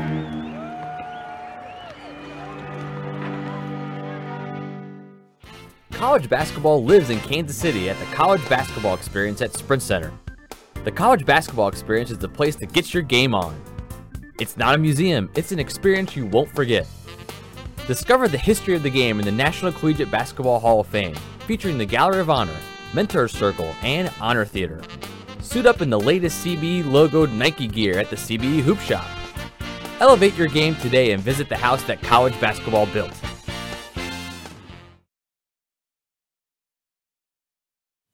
Welcome back to Hoopsville, everybody, on this uh, Sunday evening. Hope you're enjoying the show. If you got questions for us, tweet us at D3Hoopsville or hashtag Hoopsville. Email us, hoopsville at D3Hoops.com or join us on Facebook at facebook.com slash hoopsville.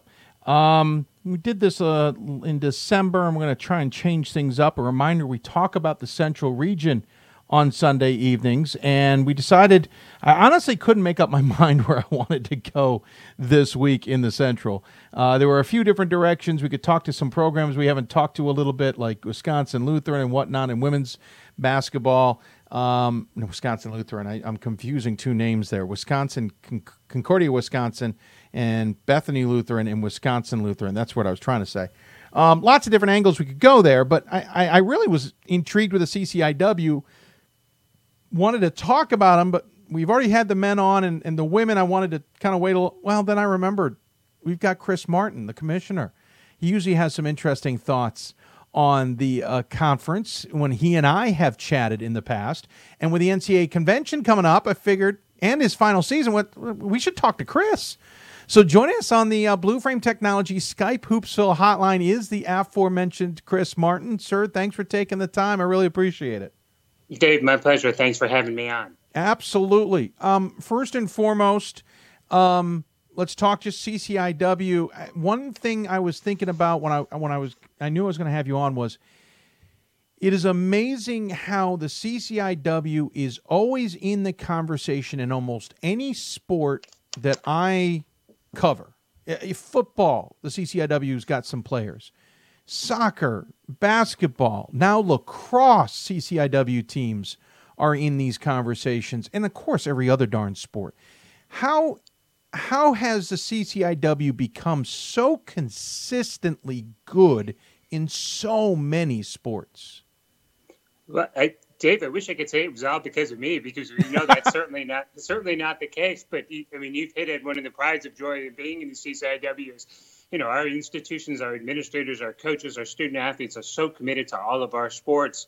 Um, so we have such a breadth and depth of, of strength across all of those sports that you mentioned. It's it's amazing to me, and I've been doing this for 17 years, that I continue to scratch my head and amazed at how good we are across the board. Um, just as you mentioned, you know, not just football, basketball, soccer, baseball, softball, volleyball, all of those sports. It really is just a commitment by our administrators, our presidents, our student athletes, and our coaches. We have such great coaches in our conference um, that work so hard and take such pride in what they're doing. And I really think that translates to our kids and both on the male and female side. And that's why our strength just goes across all those sports that you mentioned that I mentioned as well. Yeah, it's it's certainly impressive, and I, I know it's not the easiest thing to run uh, from a from a, a, commissioner's point of view. Uh, you've got a lot of a lot of um, big programs, as it were, who have, probably have lots of big thoughts. By the way, I didn't even mention track and field in that conversation. Yeah, which, absolutely, absolutely, Dave. I was just talking to some of the media this past week, and they were joking that I think commissioner years are like dog years. so it's like one commissioner year is like seven years in dog years. But that's that's what makes it fun, and that's in that regard.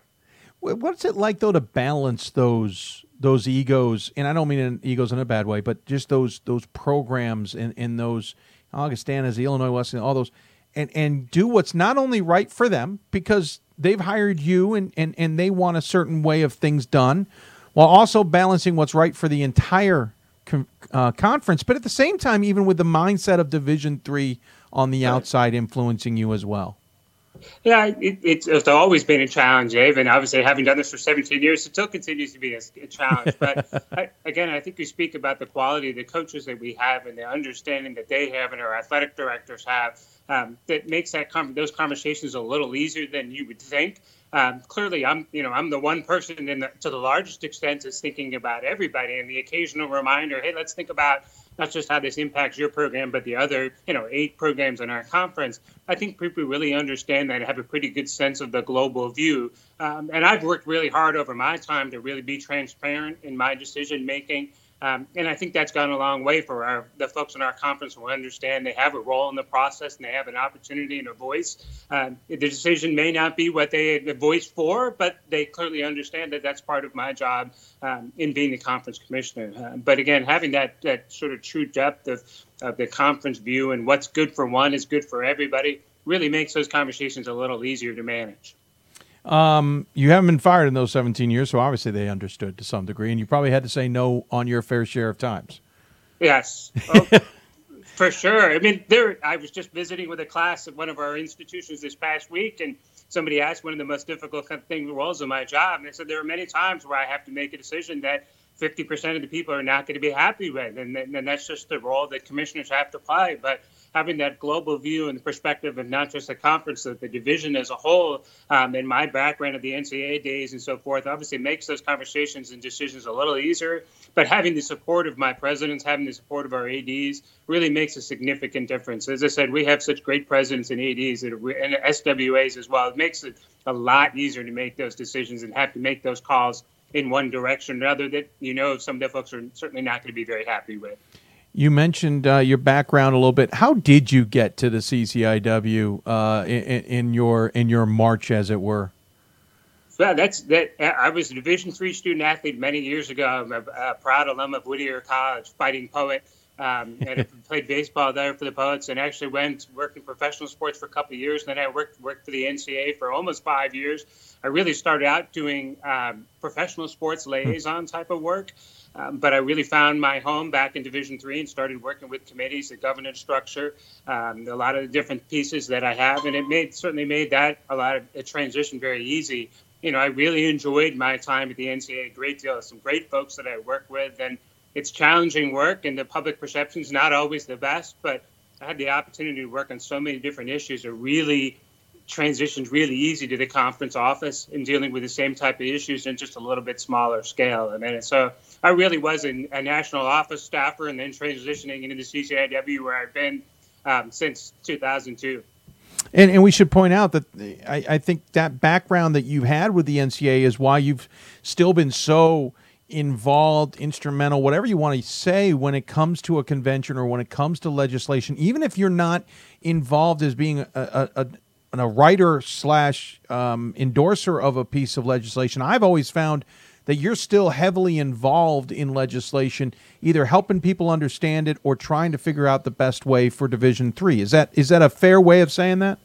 For sure, Dave. Absolutely. Maybe just be you can't teach an old dog new tricks, the type of thing you just can't get out that legislation, having written a lot of that legislation for a long period of time.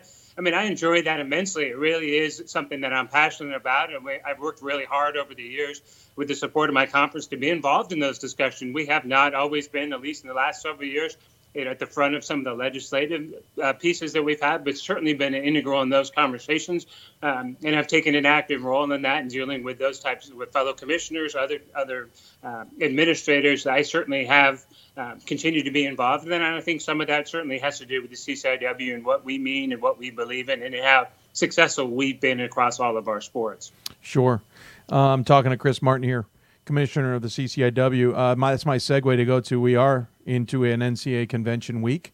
Uh, you will be headed to sunny and hopefully nice uh, uh Orlando, Florida here uh, coming up this week. Uh, I said at the beginning of the show, there's not a lot of basketball legislation really on the table. There's some football stuff. There's obviously a big topic we'll talk about in a moment for the whole NCAA. But there's some interesting topics. What what that's kind of universal or, or, or all division wide. Any of the topics up for legislation this year catch your interest and why for Division Three? You know, it's a pretty light legislative document, uh, Dave, yeah. as you just kind of mentioned. Um, I, I, find the social media piece um, an interesting one, some deregulation and moving closer to what Division One and Division Two do, um, and I think that's a positive thing. Our student athletes have been supportive of that, and we've had some good discussions with our conference staff about that. Um, and we just had some discussions with an NCAA national office staff in December that came and presented to about 65 of our coaches and administrators. Mm. And a good portion of that was focusing on what the new legislation will mean for the social media type of stuff. Um, you know, it's moving so fast that we all try to catch up to speed and, and stay ahead of it. So it's been something that's taken some education for us. Um, but obviously, the, as you mentioned, the football proposal will be, I mean, it's significant at least in terms of change and move yeah. away from sort of an antiquated model that we have now. And then obviously the Board of Governors proposal would probably be the, bo- the biggest one, but pretty light legislative docket. I'm just hoping that Orlando's sunny and warmer than it is here in Chicago tonight. Well, that might be too easy. Um, though stranger things have happened in the history yeah, that's, of Florida. That's true. I think Miami saw snow in 1972 on this date or something I read weird. Um, the the go- board of governors one. I don't want to get too in the weeds on things, but it's an interesting idea, adding five board of governor members that have not that are not NCAA members, and we should again remind everybody that every board, every committee, every everything is made up of NCAA members. The NCAA is actually its membership, not how everyone likes to perceive it, but that's another rabbit hole you and I could dive into. But the board of governors adding those five members. One, are you? I, I assume you're in favor of it because I haven't run into anybody who isn't, because it's outside um, points of view, perspectives put in being put on that board. But are you are you also interested in having any of them have at least some kind of Division three representation? Oh, for sure, absolutely, Dave. We we are supportive of that proposal. I think we all recognize the significant step it, it will take forward for the association as a whole. Um, but there is strong concern and strong interest and preference in having somebody uh, one of those five or two of those five at least having some division three background some division three knowledge some division three experience. It's something our commissioners association of division three has been quite vocal about and we're hopeful that'll play out as we go forward. Ultimately you know the votes are the votes at the division one level at the board of governors piece but somebody who has some understanding about division three and what we believe in what we espouse every day and how we operate our student athletes and everything um, that's certainly a huge piece of the puzzle and something that we've been quite vocal about all the way up until uh, obviously we'll we continue to be vocal about that. I'm sure on Thursday when we actually vote on the proposal itself. you kind of hinted quickly. You don't again don't want to dive in the hole too deep, but first off, there's no true vote on whether you can force D3 members on there, and it's not like D3 is going to vote against it without that guarantee. I'm assuming. No, and it's interesting, Dave. There has been a pocket of membership in the Division Three that really has said maybe we should just take a stand and vote against it. Uh, vote against it because we don't have that true Division Three connection, or Oh. at least a, a guarantee for a rough word. Um, but you're right. I think that ultimately you're right. There is no guarantee that we'll have anybody. There's no legislative piece of the puzzle. The NCAA staff and the and the Board of Governors has been quite uh, open about how they're planning on filling those spots. So we're hopeful that our voice will be heard through the governance structure of the Commissioners Association, which I think the governance structure is committed to it as well. Really get somebody or at least one in there that has some Division three knowledge. There's certainly a number of prominent Division three graduates who have an understanding and even in some cases an experience about Division three athletics that would be really beneficial to fill one of those spots. We hope that happens. That's for sure. You, the other thing is they're voting on Thursday. And anybody who understands the convention, certainly I do, uh, knows that all things voted on happen on Saturdays. Um, and the last time we had an all um, NCAA referendum to be voted on, I believe, was women's beach volleyball to be added, and that was done on Saturday. Why is this being voted on Thursday? Well, it's it, it, and that's a great question. That's probably one for the better for the NCAA staff specifically to answer. But that's this this session is part of the the whole association with President Emmert's um, speech and talk about the state Yeah. of college athletics and sports. And then we're going to have a vote. All three divisions will be in there voting together. Um, we'll all be there at the same time, and we'll all have our nice little voting units and voting on this particular proposal at the time. It does take an association-wide approval, Right. So rather than voting independently like traditionally on Saturday in the business session or Division Two business session, we're all voting in that big room all together on Thursday. It harkens back to when I was at the NCAA days back in the staff when people all voted in one room and they actually counted votes by hand, which Oh, you can boy. imagine is a nightmare. But it will be it, it's the sort of the normal parliamentary procedure when you're talking about association-wide vote, and certainly as an issue as important as, as this is for the association, we're all going to be in that room voting Hmm. together. Um, I think Mark just wants uh, more people in there to listen to him. I think they just want. I think Mark just wants to hear more people or see more people in the audience to hear him talk. You may be right about that. That's probably true. It it, it would be interesting. Yeah, I'm. I'm really. I'm, I'm really intrigued.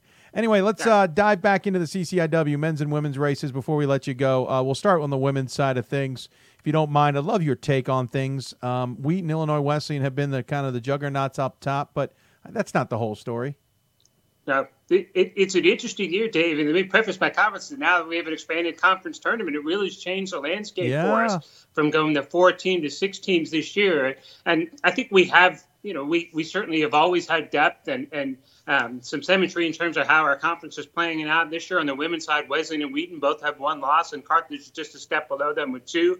Um, and then we've got a little bit of gap to teams with four losses, but it certainly will be a dogfight to get those five and six spots now that they're there. I mean, it's an opportunity for a team to maybe get hot at the right time and get a chance to play in the conference tournament for the first time. Hmm. Um, so it'll be really interesting to see how that plays out. I think Wesleyan and Wheaton are clearly at the top, and Carthage is right there. Um, then the other teams are bunched together, and I think that's going to be the fun part to watch on the women's side of things as they as we move toward a expanded conference tournament. Yeah, well, certainly uh, expanded race is something uh, I want to ask you about in a moment. But uh, from the CCIW, you mentioned the teams there. Obviously, Illinois Wheaton tied, but uh, Illinois Wesleyan and Wheaton tied. Carthage is nipping at their heels. Augustana is in the mix too. Um, yes, absolutely. They just beat Wheaton in last Yeah. week, so that was a huge win for Coach Beinborn out at Augustana, and he's done a great job with that program, and it's it moved upward, and um, that was a big win for them. So I think that hopefully for them, I know he's hoping that it'll continue to sort of raise their profile and get closer to Carthage and the teams ahead of them. Absolutely. Of course, on the men's side, everyone's had their eye on Augustana. They're nine and zero in conference play, though. Someone expects somebody to knock them off because nobody goes undefeated in the CCIW, sir. That's that's the rally cry every year, isn't it, Dave? And I, I tell you, I haven't seen Augie a couple of times, including this past Wednesday at Wheaton against Aston Francis. I mean, they are so talented. Um, and having having a full strength Pearson Wofford this year really makes a significant difference to Grey's team. And um, they've been so good the last several years. And you think, gosh, is this the year that somebody could actually go undefeated in the conference? Um, I, I'm not really sure that's Grey's point of emphasis at this point. No. I think he's hoping for five straight conference titles more than anything else, which Yes. has never happened in the history of our conference. So I think he's focusing on that. But boy, they're good. I mean, they're just so phenomenal, so talented, so well coached, so disciplined. They play so hard, and um, everybody's really gunning for them. Yeah, but then suddenly North Central now is two games out. Wheaton is three games out. Illinois Wesleyan has plummeted. Um, yeah. And Elmhurst is now in the conversation, but Illinois Wesleyan may be saved by the six teams in the tournament scenario oh, here. Oh, for sure. Oh, for sure, absolutely, Dave. I mean, North Central is an interesting piece because they lost really two significant players to season-ending injuries, yeah. and Coach Reardon and his team. I mean, I'm not really sure how they're able to do it, but they continue to win some great games and um, and holding on and only have two losses. Obviously, with Wheaton and Coach Schauer and Aston Francis right there, he's such a great, phenomenal player. And Wesleyan's an interesting one because the, you're, I think you're exactly right. They probably will be saved by the 16 tournament this year. They just haven't been able to close out some of those games. They've held some leads for a good portion, just haven't been able to, yeah. to slam the door shut on some of those teams. It's unusual to see them at four and five. Every once in a while, I have to rub my eyes just to to see that, but they've been so good for so long. So it'll be interesting to see how the second half goes for them. Uh, before we let you go, 17 years as you mentioned, and you will be hanging it up as it were after this. Already a decision on who's going to be uh, uh, taken over for you, but uh, just because I'm curious, no easy way to ask it. Why now, and and and what's your future? Yeah, that's a great question, Dave, and it's one that I've had a lot of practice answering recently, which I think is a compliment more so than anything else. But um, it's been a great deal of fun. I've had a few health issues the past couple of years, and um, really need to spend more time focusing on those as I go forward. The next step for me, I'm not quite sure what it is yet. I've got some opportunities, some balls in the air. I'm trying to figure out really what I want to do and um, sort of figure out and pivot what's next and where I go. It's been so much fun to do wave the CCIW flag for 17 years, um, and I'm excited about Maureen Harty taking over and leading um, things when I step down this summer. So the short answer to the question there's still a few balls in the air, trying to figure out which one I'm going to go with at this point. But um, I think it's just time for me to focus on some other things outside the CCIW, and um, this is as good a time as any to be able to do it. We've done an amazing job, sir. Uh, I thank you for your time coming on the show. I've always enjoyed chatting with you. Um, in the past, off air, mo- mostly people don't realize, uh, and and getting to the bottom of things, even at the convention. So I appreciate you taking the time tonight to join us. We always have a tradition on this show. We always leave the final word to the guest. Any final thoughts you want to share with those who may be tuning in? Well, Dave, thanks. I appreciate the, the opportunity to be on, and I've always appreciated what you and all the D3 sports staff have done um, for everything in terms of the, our association, our sports, our programs, our student athletes, our coaches. Um, you are the unsung heroes of what we do in Division Three. So I can't thank you enough. So when you ask me to be on, it's like absolutely, that would be an honor for me to be on. So I appreciate the opportunity. To, to chat with you a little bit here, more formally rather than all the other conversations we've had sort of uh, off air, so to speak. So I appreciate all that you and, and Pat Coleman and everybody at D3 Sports do for us. Well, thank you, Chris. Yeah, most of our conversations are email, text, or every once in a while a phone call. We, we don't take the formality. and It's too bad we waited this long, but at least we got you on before you left. Thank you. Uh, take care of yourself, sir. Safe travels to Orlando. We'll look forward to hearing an update, probably off air, on how it all went, and we'll talk to you soon. Great, Dave. Thanks so much. Absolutely. Chris Martin joining us on the Blue Frame Technology Skype Hoopsville hotline. We appreciate him taking the time. We'll take a break when we come back. We'll jump into Maine. Pre recorded interview, but we'll talk to the senior guard helping lead Bowdoin to the number one ranking. Abby Kelly joins us. You're listening to Hoopsville. By the way, still ahead, Ryan Scott will join us as well. You're listening to Hoopsville presented by D3Hoops.com from the WBCA and ABC studios. More Hoopsville when we return.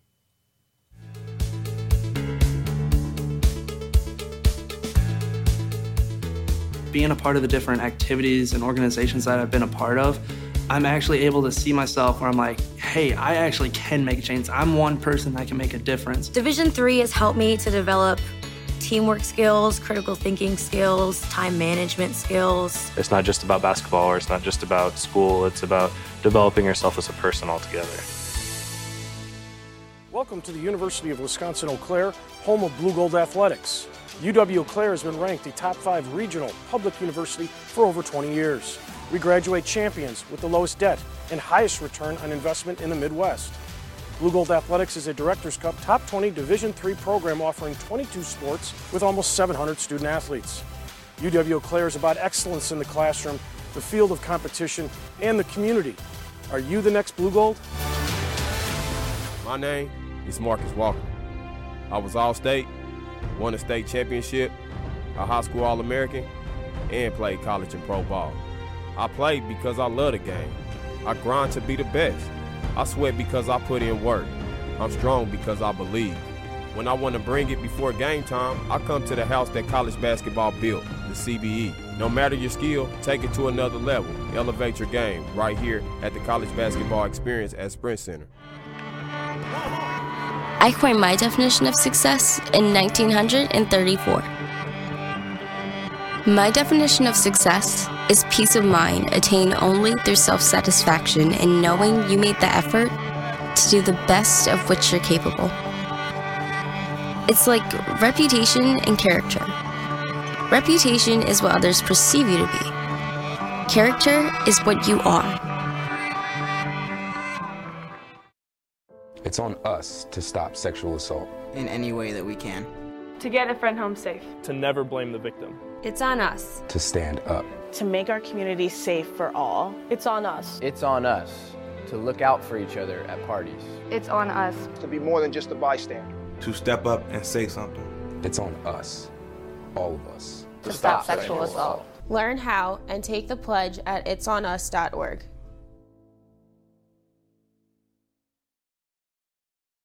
We've got more schools than Division 1, more fans than Division 2, and more upsets than March Madness.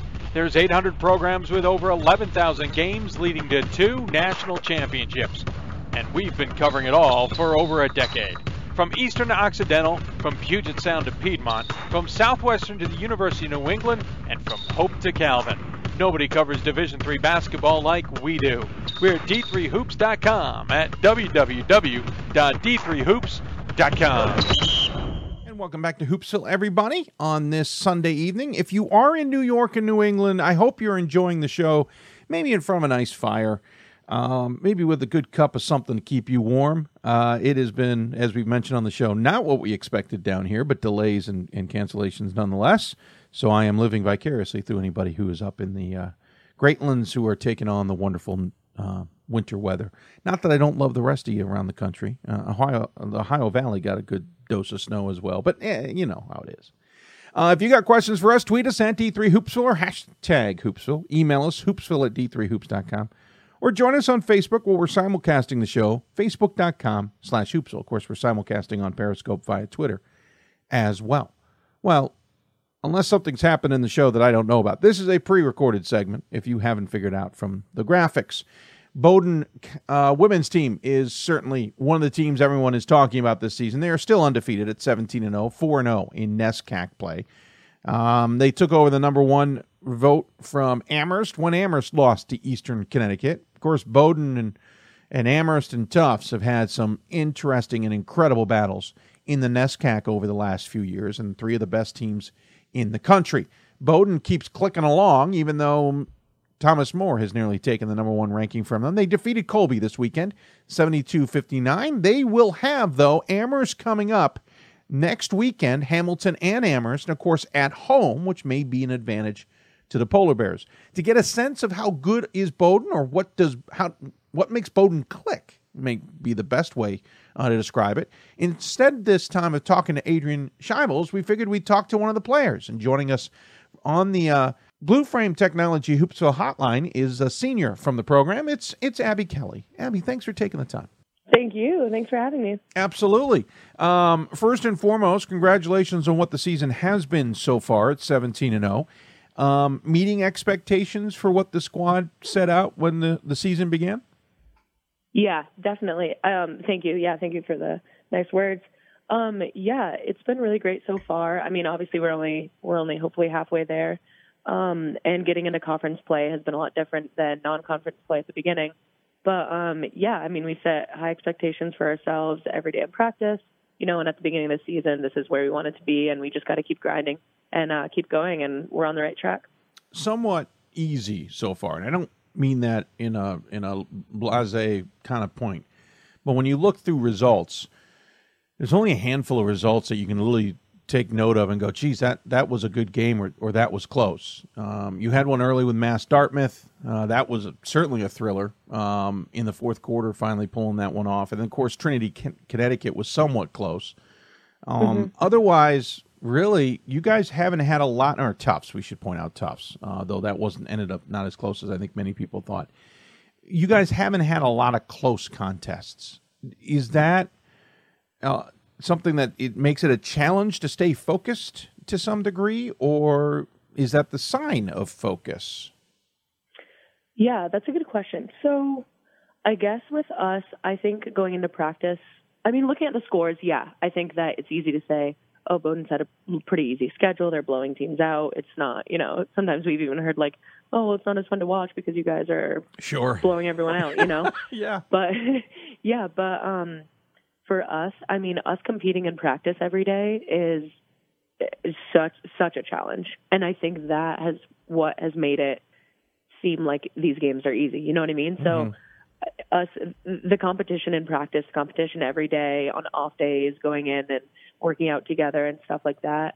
The the work that we put into practice and the focus in practice, bringing that every day. We're really focused on getting one percent better every day, and we bring that to practices. We bring that to games. We bring that everywhere mentally.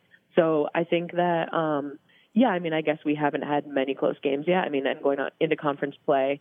Um, has, like I said, has been a lot different, and it's going to be challenging along the way. Um, I think bringing that into these games maybe has has has made us ready, has made us, you know, has allowed us to have these have these not very close games. Well, and this weekend you kind of have that shock a little bit because Hamilton's coming in at nine and five, though they're zero and three in the Right. conference, and then you've got Right. oh oh by the way Amherst uh, in Yeah. the second game there. So certainly things are are ramped up a little bit this weekend. Right. Yeah. Um, every, you know, every year conference play is just great. Like I think NESCAC play is the best D3 play in the country. Just my opinion, you know, playing these playing these other teams like um, in our conference, we're we're lucky that we get to play such good competition throughout the year, um, every every year, and everyone brings their A game to every to every conference game. So I think that this weekend coming up, you know, this the weekend against Trinity, the games that we've played already, Colby, um, and all the teams coming up, I think that it's going to be a challenge every day, and we have to lock in on that every practice every day Does the- before before they come. Sure. Uh, d- does the number one? Well, let's get to that in a minute. Let me ask one more conference question, and that's the travel. Obviously, Hamilton is coming to you guys, so you don't. The longest trip is is not on your schedule. The second longest Right. trip though is because next the following weekend you head off to Williams and then play Middlebury, and I'm figuring Williams is probably about six hours from you guys, and I don't want to even guess on how far Middlebury is because there's no straight shot unless you take the straight shot. exactly. Um, Exactly. How do you how do you and, and, and it's relative for you guys? It's a long trip. For someone in Texas, they're laughing at this question, but from your vantage point, what you know, what is that trip? Those long trips like in conference action, and is it a relief that you only get them once every two years? Really?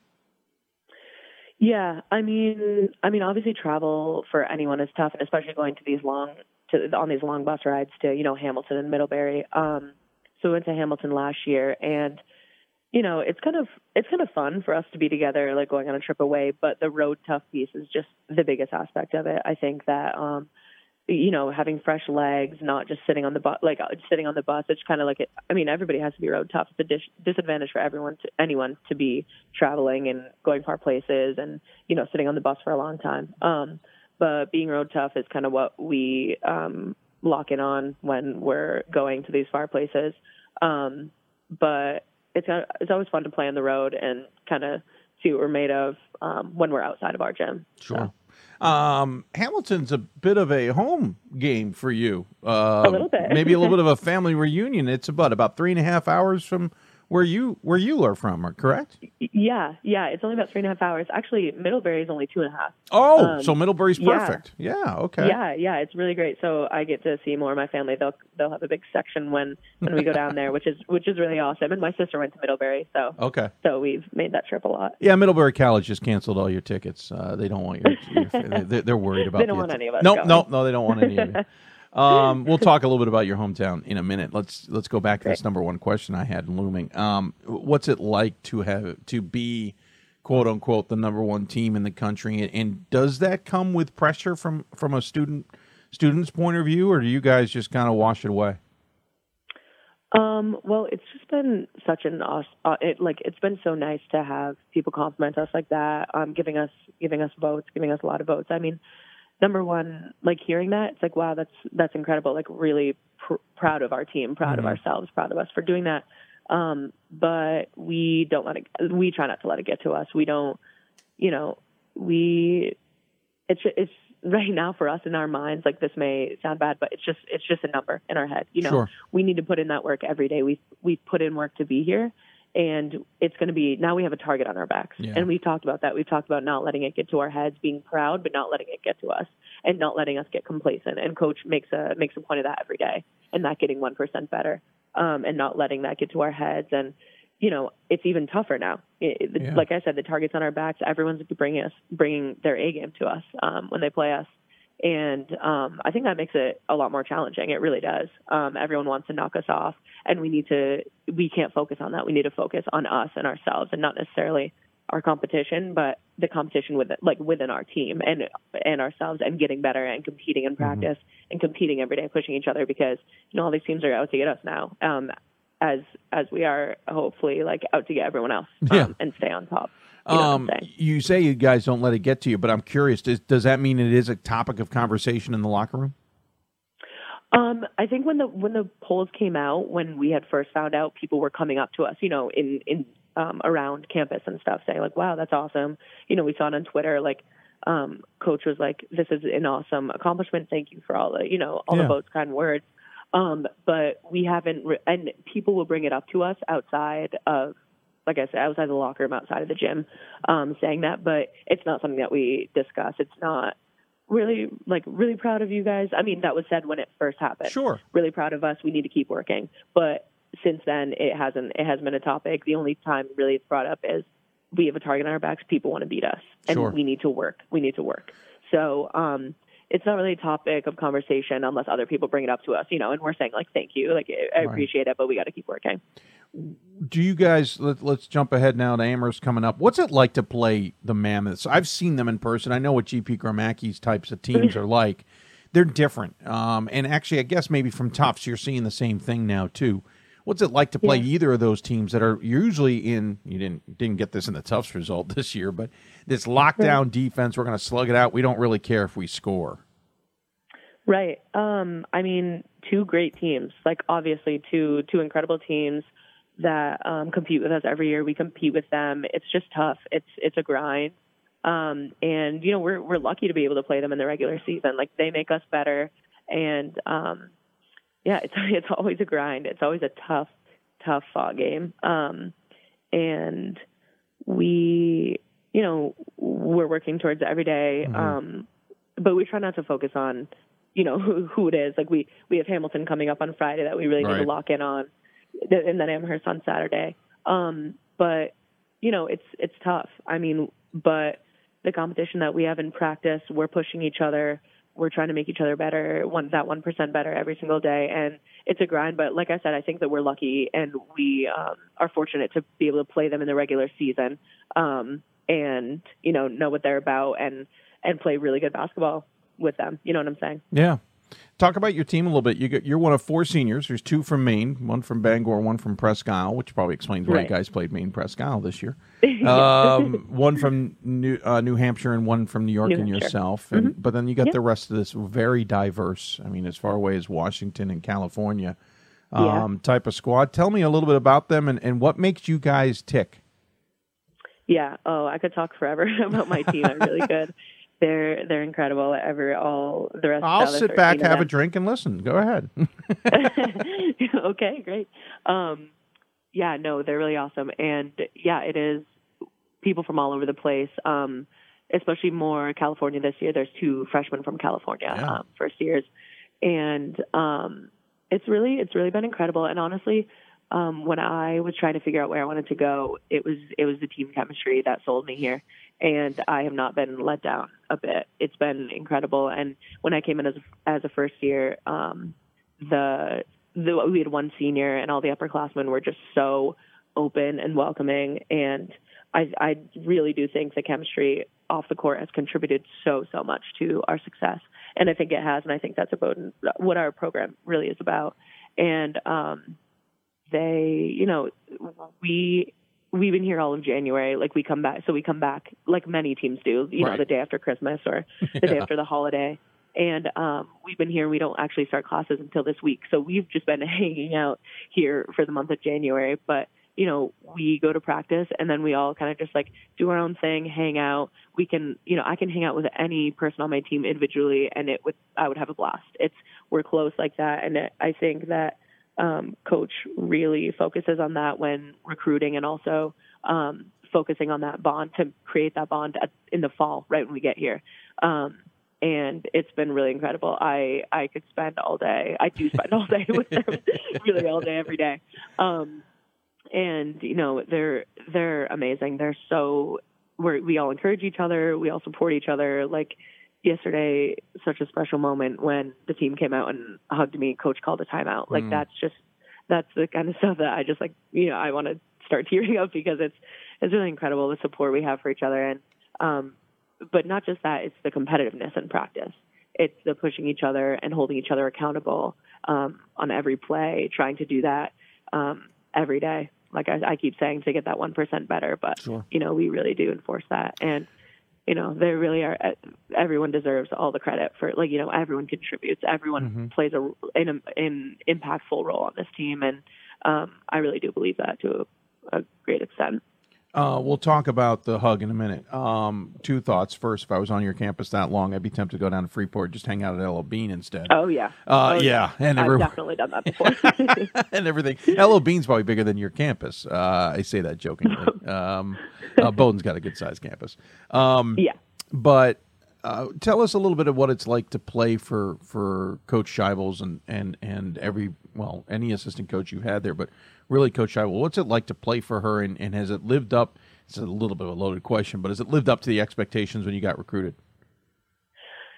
It um I've been really, really fortunate to play for Coach Shibles. She is an incredible coach. I mean, uh, just obviously you can tell from statistic wise Oh, that, sure, that she knows what she's doing. Um, but we've gotten a lot closer over the years, and being a captain, it's been really interesting and really cool to see kind of ride that line between being a player and then kind of behind the scenes too, which has been really cool. I think for the three of us captains, um, and really all of the seniors in general. Um, but I've been really fortunate. We've gotten closer, like I said, over the years, and she is just she's incredible. She's, I mean, obviously, like we trust her and she trusts us, which is Mm-hmm.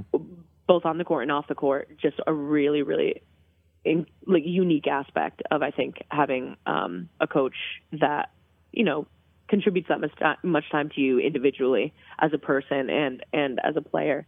Um, but she also is just such an advocate for all of us. You know, she's she will support us with everything that we do. She'll call us in just to check on us, like how are we doing, um, and so the off the court aspect is really like I said, really contributes, I think, to the on the court, the Mm. trust that we have with her, the relationships that we have with her. Um, and she, you know, she has pushed us in specifically, I mean, I can't really speak for everyone, but for me, she's pushed me in ways that, you know, I didn't even know I could go there. You know what I'm saying? And Yeah. I think that I like as a person, I think when I look back on my college experience, she has contributed a great amount to how much I've grown and I like I really can't thank her enough for that. And I think that's something that not everyone can get. So I've been really, really fortunate to have her push me, push my boundaries, um, but doing it in such a loving and caring way. Um, it's been really awesome. Awesome insight. Thank you. Um, really great to hear that point of view. We don't get to hear that as often as we should. Um, Let's talk a little about you. Uh, we talk, You mentioned the hug. we should point out thousand points yesterday against Colby. Congratulations. I think you. you. needed 19 and, and walked past that rather easily. Um, Thank you. What does the thousand points mean to to a, a basketball player, especially in college? What, is, what does that signif- signify to you? Well, yeah, it, is- such an incredible accomplishment, and I want to start off with it being here at Bowdoin. The fact that I can play for, I'm, I'm one of the that like I can kind of leave, leave a piece of me here in that mm. way is really meaningful to me, and to and like my teammates. You know, the thing that we kind of talk about is the fact, or maybe it's not talked about enough. Actually, is the thing is that so probably every player on my team could be a thousand point scorer at a different Mm. school. And I fully stand by that. And they I think they all were in high school. Um and this program I think that shows the I guess the selfless like this selfless acts that people perform and what what we give up in order to be one be one as a team. You know what I'm Yeah. I guess I, that wasn't well said, but but you know everyone is so selfless, and playing time isn't you know isn't a focus if we're doing what we need to do when we go in, and other people are doing doing their part. And I think that, like I said, I think everyone could be in a thousand point could be in a thousand point score on maybe a different team, Mm. and I think that just is really incredible. Um, but for me, I guess, yeah, I don't know. It's it's really awesome. It hasn't necessarily sunk in yet. I don't know if it's like if there will be a point where I'm like, oh wow, I did it, you know, something like that. But in the moment, it was it was really awesome. It was really awesome, and my team coming out to hug me, and my parents had come and made the trip just for one game. Oh and, wow. um, yeah, and you know, and my family watching back home, it it really does mean a lot, and um, you know, it it it does. It means a lot to my family and my home community supporting me, and my team couldn't have done it without all the players that I've played with, all the players that I'm playing with now, you know, my coaches. It's just been it's really awesome, and it it really it really means a lot. It really does. And now your parents are stranded uh, in uh, in the area because they can't get home uh, thanks to the storm. They're going to enjoy Brunswick more than they wanted to. yeah, no, they actually went home last night. They actually made it home. Oh, wow. storm, so I'm really happy Jeez, they about drove that. back yeah. last night. That okay? They did. Insanity. We're not getting into this. That's just. did they go via Canada or do they go? Do they drop down and head over? Curious. They dropped and head over Okay. through New Hampshire, through Vermont. Yeah.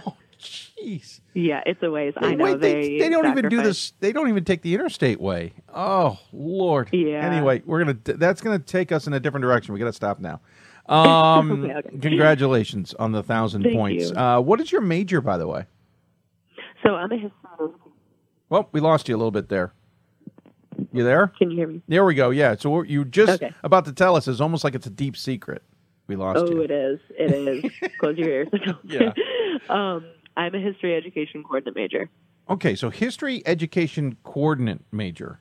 Yeah. Wh- What is? I'm playing a little dumb because I know the answer to this, but to the viewers at home, what does that mean? So, okay, yeah. So with um, Bowdoin, you can't major. There's no major in education, specifically education. So what you can do is either minor in it, or you can get a coordinate major. You can do a coordinate major, which Hmm. means that you would pair it up with another major. So I'm doing, uh, like I said, history, history and education. But um, some people do soc, physics, you know, bio, biology. Um, so it's really cool. They also have this part where you can stay another year and you um, you can get your teaching certification for free. Wow. All right. Yeah, which is really really awesome. So if you if people want to take advantage of that, it's it's really it's really incredible. Am I guessing Um, that's what you might be doing? No, unfortunately not. I um I'm not doing that. Okay, But okay. I but it is yeah, but it is um really really great for people that um, really uh, want to get a, a degree and teach you know Sure. somewhere in, in public school. What are you going to do now that you've you've approached your final Ooh. semester? I, I sorry I if I didn't tell you yet. You're approaching your final semester.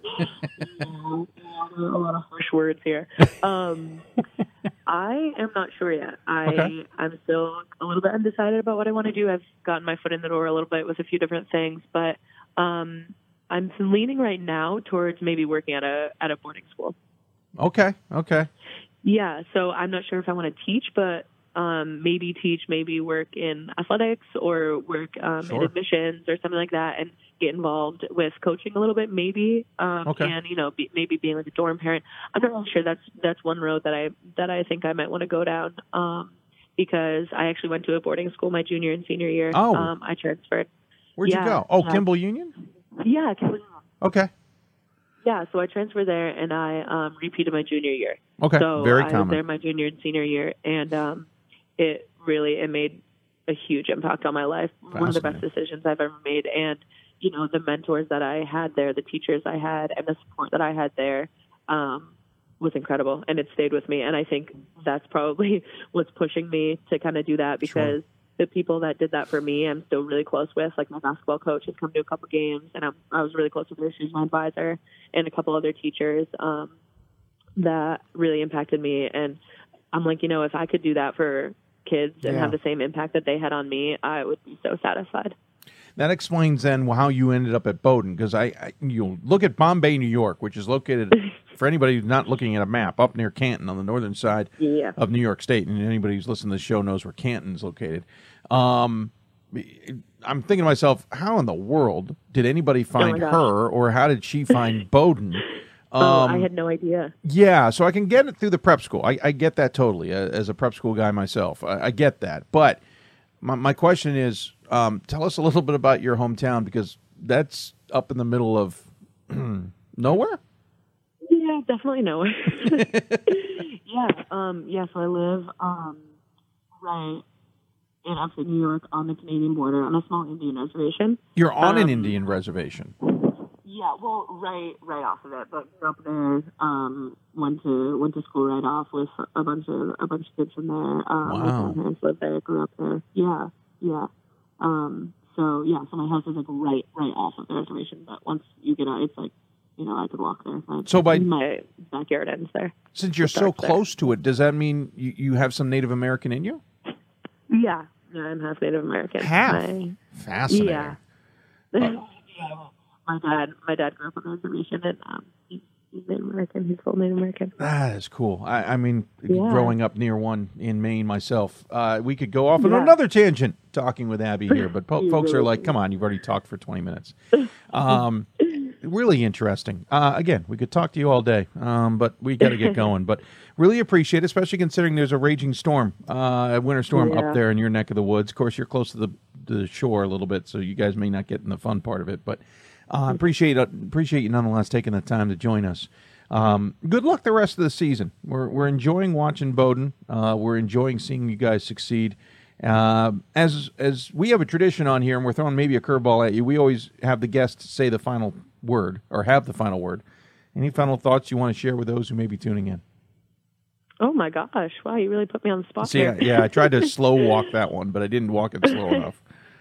No, really, just thank you. Thank you for having me. Um, yeah, I mean, Boze's been incredible, and I mean, for me and everyone that goes here, all the athletes, uh, the basketball team, it's just been really amazing. And um, yeah, I hope you watch us the rest of the way, and I hope we continue to do well.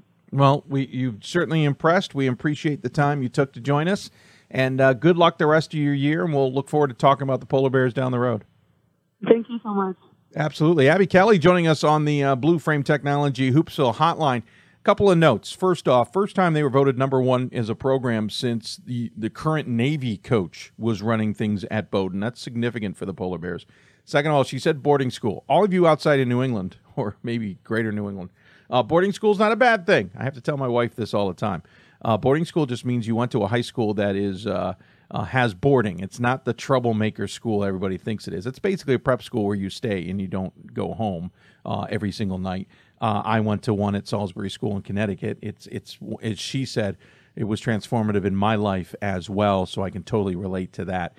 Um, thirdly, uh, really interesting to see how the NESCAC has changed. And talking with her, you can kind of grasp it. It used to be Amherst, Amherst, Amherst. Then Tufts made its pres- its presence known. Now uh, Bowdoin has gotten into the mix. Well, they're in the mix. They're not getting into it.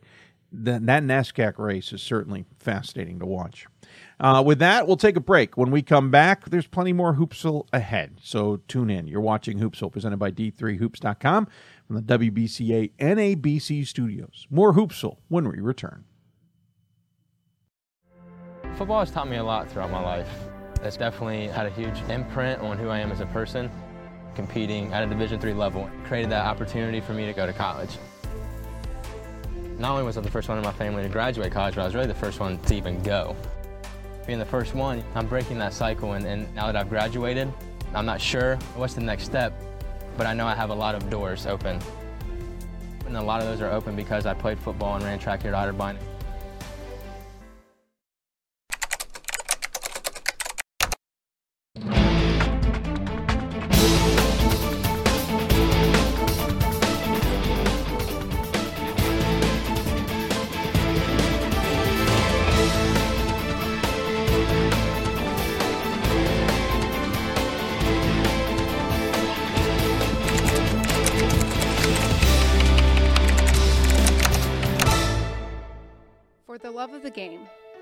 For those of us who are Division III student athletes, it's more than that, a lot more.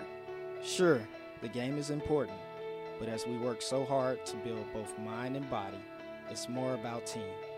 That is why NCAA Division III teamed up with Special Olympics. And in giving the gift of sport to those for whom it seemed an impossible dream, we are working to make this a better world. Help us keep that dream alive. You can make a difference. I'm a Division III student athlete, and I know how powerful words can be. The term gay doesn't mean stupid, lame, or less than. So I pledge to speak up if I hear the term gay used in a derogatory way or any other homophobic terms. If you can play, you can play in Division 3. I'm a Division 3 student athlete, and my teammates unconditionally accepted me as part of their family. So now I pledge to do the same for others. If you can play, you can play in Division 3. We've got more schools than Division 1, more fans than Division 2, and more upsets than March Madness. There's 800 programs with over 11,000 games leading to two national championships. And we've been covering it all for over a decade. From eastern to occidental, from Puget Sound to Piedmont, from southwestern to the University of New England, and from Hope to Calvin. Nobody covers Division III basketball like we do. We're at d3hoops.com at www.d3hoops.com. We are the coaches of women's basketball. We are leaders and teachers, dreamers and winners. We are professionals who conduct ourselves ethically and with integrity. We place the education, safety, and well being of the athletes we coach above all else and teach them the fundamental values they need to succeed in life. We are coaches united for the good of our game and those who play it. We are the WBCA. I'm Cole Vivian, head women's basketball coach at Marietta College and a member of the Women's Basketball Coach Association. We hope you enjoy the show. Now back to Dave. The answer to my question earlier is it's Marietta's coach who just did that segment for the WBCA. We thank him for that. Welcome back as we wrap up this extended version of Hoopsville here on Sunday evening. I am your host, Dave McHugh. If you got questions for us in this finale, oh, uh, Ryan doesn't realize this, but there is one quick question coming up uh, that Bob Quillman mess- uh, did something about in the uh, chat board. Someone wants us to ask about it. If you got questions for us, tweet us at D3Hoopsville or hashtag Hoopsville. Email us hoopsville at D3Hoops.com or join us on Facebook. Facebook.com slash Hoopsville, where we're simulcasting the show as we are on YouTube as well. Uh, a couple quick notes. We mentioned we would go through the women's top 25. Uh, again, something we're going to get used to. Thomas More, idle. Uh, they will be idle for several more weeks before the next set of games. Not a ton of losses. We mentioned Oshkosh losing, but then they got past La Crosse 60 to 48 this weekend. Uh, both Oshkoshes beating both La Crosses in an interesting WIAC battle this weekend. Chicago defeated Brandeis, but then lost to NYU 66 62. Um, you do wonder how much maybe the travel and the weather that they had to deal with played a role there. Wheaton lost to Augustana, but then got back against North Park. We talked to uh, CCIW commish Chris Martin about that Augustana win earlier in the show. Uh, La Crosse, we mentioned, lost. Whitman lost to Puget Sound. That was a surprise. They beat Pacific Lutheran 91 50, but then lost to Puget Sound 75 67. So you'll figure that the uh, 24th ranked Blues will fall out of the top 25, but they are still a very good team and, and now, I believe, co leaders on top of the Northwest Conference. Uh, or actually, they're now a game behind George Fox. Uh, Oglethorpe lost to Rhodes earlier this week. Hopkins lost to Gettysburg. No surprise there, but it was a close game, 56 49. I think that says a lot for Hopkins in women's basketball. Baldwin Wallace in the receiving votes category lost to Marietta, and Guilford lost to Lynchburg. That rounds out the women. Again, a little bit of a lighter week. One we've been used to most years, though this year it's been a little bit more interesting. Wins wise, not a ton of games jumped out at me. Um, Illinois Wesleyan had a good week in women's basketball. Uh, George Fox had a good week. Um, Geneseo played only one game and won. Uh, Gettysburg got past both Muhlenberg and Hopkins. They had to come from behind to beat Muhlenberg. Uh, and DeSales dispatched Manhattanville 84 56. Um, they were supposed to play Misericordia this weekend. Uh, that game got moved because of the weather. Um, by the way, quick other note Brandeis got past Chicago in men's basketball. Hats off to Brandeis. You might remember last week on the top 25 uh, uh, double take with Ryan Scott, I had mentioned Chicago maybe as a dark horse, but I wasn't exactly ready to vote on them until they got past this week. Well, Brandeis knocked them out, and uh, and they and they barely got past NYU, though apparently some interesting calls at the end. But uh, eh, that's why I sometimes wait just a half beat uh, after a big week. But speaking of the top 25 double take, we go to the uh, Blue Frame Technology Skype hotline, which hasn't been branded on this graphic for some reason, but we do so anyway. And Ryan Scott joins us on the show. Sir, uh, thank you for uh, stepping away from the football game. I appreciate it. No problem, Dave. Glad to do it. This is actually the first football game I've watched all year. So. Well, there you go. All right, there. Well, we didn't really steal you for much. Um, we're going to do a tight segment just because we're so late on the show. But first and foremost, anything that jumped out at you this week? Um, other than you just mentioned it before we came on, the Stevens Point losing twice was a little bit of a surprise. I thought uh, it might be a little closer to Oshkosh than it was. Um, and then uh, Platteville, you know, that, that's a good team, but but didn't expect that loss. Yeah, agreed. Um, that we mentioned that certainly also at the beginning, and it's the WIAC. It's just WIAC crazy. Um, we've gotten used to that just as much as anything else, have we not? Yeah, it's a very good league. I think I think they may actually be a little a little deeper this year than than in the past. Yeah, that's a fair point. They're, they're, that's very likely. Absolutely, good point. Um, all right, so we usually do. Um, we were going to maybe do some um, buy and sell this week, but uh, unable to, to get that done. So we're going to just do some uh, our usual grouping of dubious, dark horse, and debatable um, teams. And I always let you start with that. And so uh, obviously we both vote for the top twenty-five. Uh, we'll talk about some of your overarching thoughts on the top twenty-five, but you can start with uh, whichever one of those three you'd like to start with. Uh, let's go with the dark horse, Dave. Ooh. Um, I uh, dark horse. We should remind our listeners is somebody who's not receiving votes or very, very, very little votes uh, that we think does- maybe maybe should be a little higher in everybody's minds. Certainly, somebody we just want to throw out on the radar, and uh, the name I'm going to bring up uh, is Augsburg up in Minnesota. Um, they have four losses on the year, but it's an overtime loss at Bethel, uh, which they have since uh, won on the return, and then they lost at Loras. They then they lost to St. John's in a triple overtime against St. Thomas. So um, it's hard. They don't get a lot of non-conference games there. They don't have really a signature win other than teams in their own conference. So it's hard to know exactly. But they have uh, Booker Coplin is one of the. He might be the best player in the conference, and uh, certainly an All-American candidate. Um, really strong individual talent, and uh, they, they've been winning. That's an interesting choice. Uh, Did I mention Rowan last week? We both did. Yeah, I thought I was going to be able to get away with that cheat game. Um, the answer is I can't get away with that cheat game. Um, m- my dark horse, then, in that case, since I can't talk about him, um, and unfortunately, some of my other ones got way too way too many votes. I'm gonna I'm gonna go with Oswego, and and this wasn't one that I I mentioned a lot in the beginning of the year, and actually I kind of dismissed them a little bit because uh, I just felt like they were going to go through what they were usually do and flash in the pan. But they're 13 and two, defeated Plattsburgh 86-82 uh, in their last game. Uh, I think they had a game uh, this weekend that got postponed due to the weather. On top of that, um, their only losses were back-to-back games on the 29th and 30th to Emory and Denison. Yeah, the Denison one, I'll admit, is a head scratcher a, a little bit there. Um, Maybe they should have beaten Emory as well, but they're playing well. Yes, this gets into that conversation we've had in the past about Plattsburgh. We had last week about whether you know the the, the conference is strong enough to really give us a gauge there. But at the same time, they've risen to the top of the conference. They're playing well, knocked off a top twenty-five team. Maybe we need to have them on our radar. So Oswego is my dark horse. Uh, my uh, yeah, my dark horse. Yeah, that was one of the teams I considered as well. Um, I, I don't know what to make of them yet. I'm not voting for them yet, obviously, but they're certainly a team to watch right now. Yeah, I got to I got to debate whether I'm voting for them as well. There's going to be some holes on my ballot, but we'll see where that takes us. I mean, there's we can go through the list and, and try and find some others. Don't get me wrong, but uh, they they kind of jumped out at me. So uh, with just two losses, they they jumped out, and really they probably want that week back in from Atlanta anyway. Uh, otherwise, they might be undefeated and they wouldn't be a dark horse, um, which is probably what makes them a perfect dark horse pick. Uh, so where do you want to go next, sir?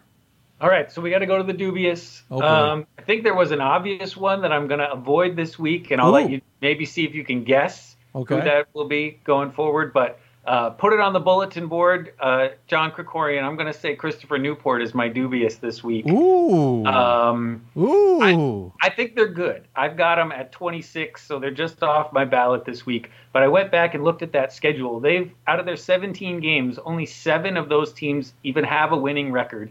And two of those are Mount St. Mary's and Huntingdon, who barely have winning records and aren't really that great at teams.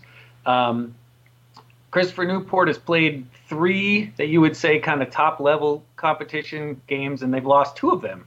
Um, I think it's a good team. They've got some talent there. They're not as good as they have been the last few years. And uh, I feel like the voters might be working a little bit on reputation, and, and they might be, you know, five to 10 slots ahead of where they should be. Okay, that's an interesting choice. Um, I'm not sure where you were going. I, in my opinion, there's two easy grab the fruit ones this week. Um, the apple picking is real easy for two. I feel like I, I can't go with. Well, I wanted to say I can't go with both, or I can't go with both. I got to go with one of them, I think. Though, let me just throw this out there right now. Salisbury's definitely dubious. Um, and I think Plattsburgh, we brought them up last week. I think they've proven they're dubious. I'm going with Stevens Point. I, I know Stevens Point is maybe a little too easy here because they lost games to La Crosse and Platteville, though neither of them ranked. I know that the WIAC is tough. We've been saying that, preaching that for a while. I'm not surprised that Stevens Point loses games, but they're now 11 and 5, sitting in the top 10. And granted, that will change with a close loss to La Crosse and a close loss to Platteville. But that's teams that when Semling's units are, or those are games, I should say, that when Semling's units are really good, they're the ones who win. They're the ones who get the defensive stop. They're the ones who get the job done and come out with victories in those kinds of games. The fact that they lost two this week actually kind of scares me a little bit. And I'm wondering if maybe myself included, because I have them, um, I had them eight this week maybe we put a little too much stock in the pointers on smoke and mirrors. I, I don't know. I, I, it's easy because they lost two, and, and I and I realize that, and I could be misreading this, but something about it makes makes me wonder if maybe we missed something. Yeah, I mean, I dropped them ten spots this week. Um, wow. That's probably, what I'll do. As, probably not as far down as as maybe I think they should go. If you go back and look at the actual resume now, it yeah. looked a lot better before, and they had that overtime loss at Augustana early in the year where right. they looked great. But if you look now, they're a five loss team whose best win is Illinois Wesleyan. And that doesn't look great now. right. And we yeah. were we were judging and giving Illinois Wesleyan the benefit of the doubt because they played so well against Stevens Point. yeah. You know, and so at some point maybe they're pushing up against each other. Um, you know, it's a talented team with Stevens Point, but yeah. it's not a, not a ton of depth. Uh, the post play is still a little bit uh, suspect. Um, they're a good team. They're a really good team. I'm yeah. still voting for them in the top 25. Um, but yeah, I think you're right that, that maybe it's time to be a little skeptical. Yeah, and listen, we've seen a team with not great post play because of height, with a really good defense, go and win a national championship. But um, I saw them win these games, not lose these games that year, and, and I think that's where where I'm sitting. So yeah, that, that's my dubious pick. Absolutely. Which leaves us with I, am assuming I didn't pick the one you thought I, I was you were you were teasing about. No, mine's still out there. We I have a feeling weeks it, to go. It, it, I think I know who it is, but we'll leave it. Um, curious. Okay, so now we go to debatable. Who's your debatable? Well, this is usually the one where we talk yeah, back I should say, forth yeah. Who is the debatable? Yeah. I, I think we decided after the win over Williams this week that Middlebury is a perfect debatable candidate. Yeah. Um, 14 5 right now they don't actually have great wins on the schedule. You're looking at it at something Not like anymore. Skidmore. Um, the Williams one, obviously, but before that, I mean, it, Skidmore is probably the best win before that. Maybe Bates. Um, they've mm. lost to good teams. You know, Keene, Plattsburgh, Swarthmore, Wesleyan, and I got to see them at person in person when they were down here at Swarthmore, and it's a solid team. They're relying on freshmen and sophomores, especially for the depth um, which is where you know that's the debatable part of it, right? We we don't know what team's going to show up on any given night. Right. Uh, I think they got a lot of talent, but maybe it's a wait till next year kind of situation. Yeah, you know, they're killing me because everything tells me they're a good team, but you're right. They've got losses to Wesleyan and Tufts, Swarthmore, Plattsburgh, Keene. all, three of those are, are in the conversation, top 25. You could argue all five have been in the conversation. Well, they have been the last couple years in top 25. They're, they're, that's not bad, but then you start looking anywhere else for a result. And, and I know they probably expected more out of Endicott. They probably expected more out of Skidmore this year. Um, but I can't find anything. And so I sit here torn.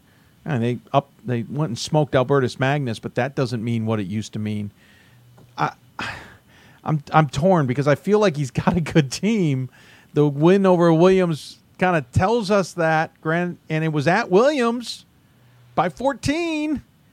But then So- I go look at the rest of the resume, going, yeah, but So here's the one the one little X factor we have to watch going forward.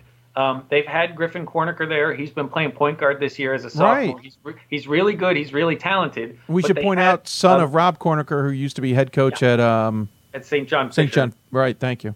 But they had this kid, Max Bosco, off the bench who's been lighting it up the last two weeks. So the last two games against Albertus Magnus away on the road and at Williams that they really beat them up good, they moved Bosco into the starting lineup and got Kornaker coming off the bench.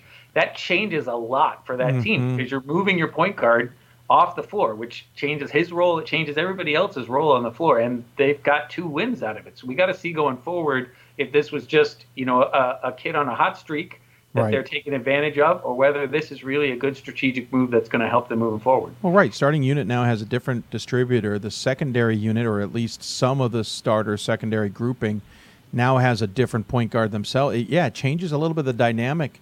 Um, and arguably, you also bring in a really, you, you're proving you're bringing in a really good player now in Kornaker secondary. I mean, there's a lot of things. Who knows all the reasonings? But yeah, no, that's. I'm literally debating in my head. I, I can argue that they're good. I can argue that they don't deserve to be in the top 25. I removed them um, was it? It was two weeks ago, I think. Yeah, two weeks ago, I pulled them from the, my list. Um, but it doesn't mean they're off my radar. Sure. Because a win like Williams is going to put me right back into that throwing things at the wall stage, um, trying to figure out who they are. So that's good, debatable. I agreed. I thought it was a good one. Um, any other top twenty-five thoughts or things you think we might see tomorrow? Um, I don't know. We've got the uh, it's it's tomorrow is the uh, St. John St. Thomas matchup, right? Correct. St. John, St. Thomas plays tomorrow. It won't affect the polls because our data is already in for the, the voting. And St. John's is coming off of a really weird. same time. So yeah. Uh, St. John's is coming off of a really lo- strange loss to Carleton. yeah, um, you know you're going to get those here and there. Um, Yeah, Carleton. Um, I mean- yeah. Did you look at the box score for that? I want to pull it up again. Um, I know it was wacky. It was a real strange. So Stokeman had 0 for 10 from three point land. Right. And then Lucas Walford had foul trouble, only ended up playing 19 minutes.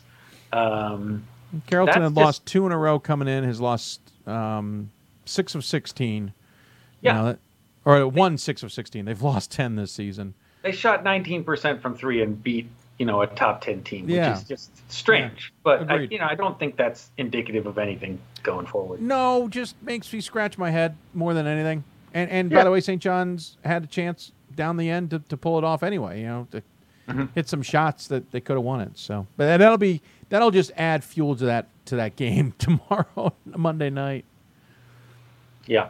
Um, there was one question brought up by our friend Bob, who is Let's it. definitely jumping a little too early, but it's not like it hasn't been in my head.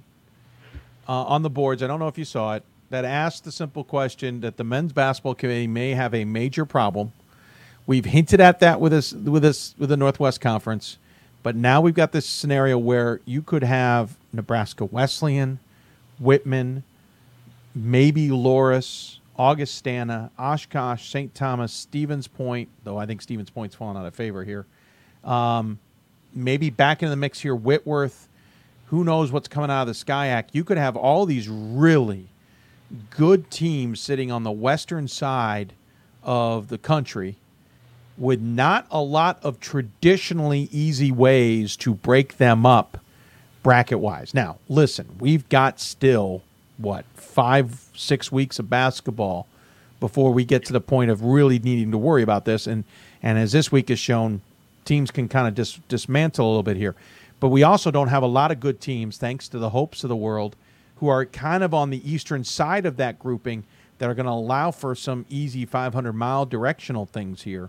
Um, it, we, we might have to see a committee who comes up and gets some extra little bit of cash to break some teams up, or we're going to see some brackets of death potentially. So this is the low key question that I've got, and and you know next time you talk to Sam, maybe we can ask about how this is going to go because Sam's now listening. they've made the decision to do the all division championship twice in the next ten years, right? Mhm. Yep. Are they going to work extra hard to save money on the off years to make sure they've got that budget? No, out? that money. I already know the answer to that. That money's been already pre-delegated by the presidents. That's not a money that needs to be saved. Second of all, there is a rainy day fund in place. Okay. Um, there's a there's a mo- million dollars plus or something that's been set aside just in case budgets go haywire like it did a couple years ago and we got in a lot of trouble. Um, so no, we don't. There, there's no need to save money. That money will be allocated already. Well, So we then don't have all to worry about that. for is is Linfield to make the tournament, and that'll help force one of those teams someplace. And, and I, you know, I've or, got a lot. Of or a second SCIAC throw it really into to a whack, though I don't think that's as realistic as those who posted it on the board. No, I don't think that's super likely. The, I mean, ultimately, I've got a lot of faith in in the committee Mm-hmm. uh, to do as good a job as they can. The one thing they, they have been good about is making sure that the the two brackets that end up farther west don't end up playing each other in the first game when we get to the the final four. Well, that Uh, rotates. Sometimes that ends which up happening. another way to another way to keep it separated a little bit. yeah. but they they, those- they rotate. We're gonna get. I think we're gonna end up getting that every few years. They I mean, rotate the bracketal matchups, but who knows what they're thinking this year? That there's there's nothing written in stone about that. especially um, St. John's is not ideally located geographically. Uh, right.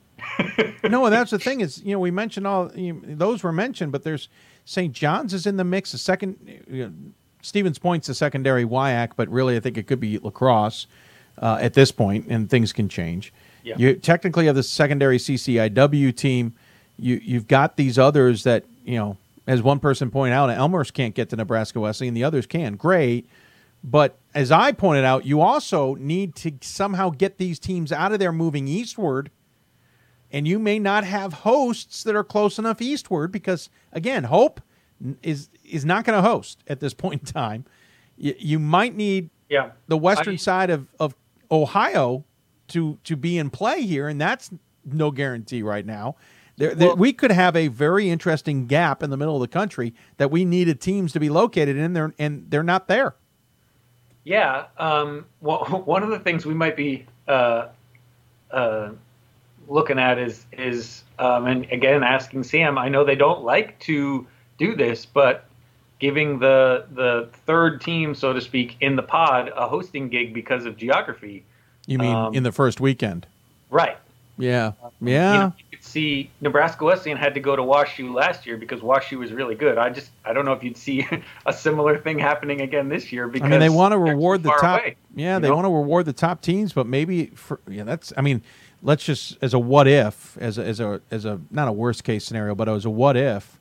You know, what if they do decide, listen, to balance this bracket properly, we are going to go to a non-top seed to host, just to allow us to use the 500 miles the best we can. That's, you know, that's an interesting scenario. I, I don't know if I'm for or against it. Uh, Well, it, it all depends on what the list ends up with. You Right, know, we, and we again, found we got some five, six interesting weeks of things last basketball. year. You, had a team like Maryville last year who could go to St. Louis or Atlanta. Right. You know, and and hopefully we can get some of those again that that give you some flexibility and some options.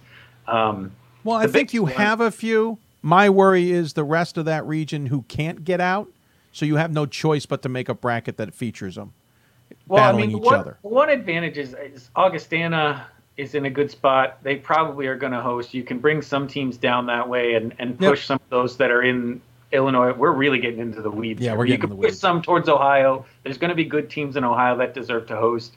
Um, you know, at this point, I'm not overly worried about it. The only thing will be, you know, it's a real travesty if if Whitworth and Whitman have to play each other this year in in the first weekend of the tournament. That would just Assuming everything we assume now. Yeah, I agree with you. Um, those they are as good. They're better than they have been together combined. Agreed. In Agreed. ever. at least Yeah. since I've been following for 20 years. I no, mean, this is the best Whitworth team I've seen. Arguably, this is the best Whitman team we've seen. I agree with you. I absolutely agree with you. And I remember last year the committee tried to move him out, but again, we're getting into the weeds. We can talk more about this when we turn into February. When how likely they are to pay for an extra flight. That's the, Yeah, well, but you know, there's a lot of other opportunities that you know. You who knows? Colorado College winning a right a conference tournament, you know, or Well, one Uh, more team in Texas got picked last year. If it had LeTourneau gotten in, they've got a host suddenly.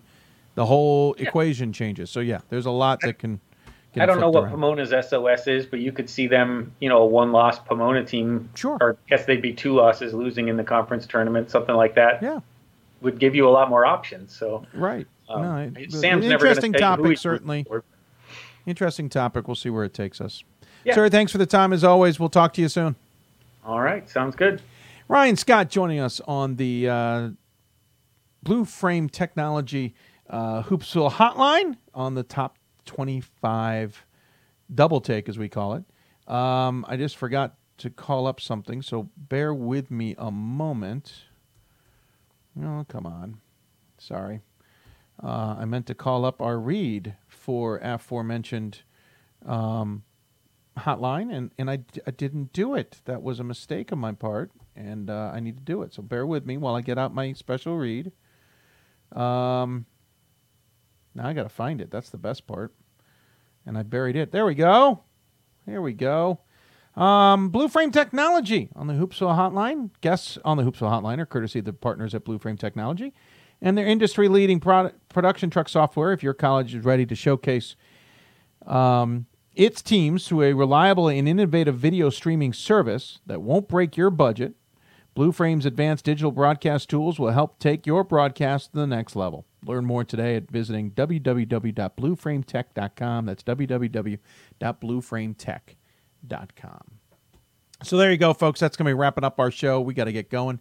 Hope you enjoyed it. Thursday, we'll be back on the air with primarily East Mid Atlantic, Great Lakes, and West Region teams and the WBCA Center Court. Speaking of which, who do we have lined up for this year's, this week's Blue Front? Uh, we will be talking to Oberlin in women's basketball on the WBCA. Thanks for tuning in, everybody. Hope you enjoyed it. Our guests, of course, thanks for them coming on as well. From Lynchburg, Hillary Scott. From Rowan, Joe Crispin. From Cabrini, Tim McDonald.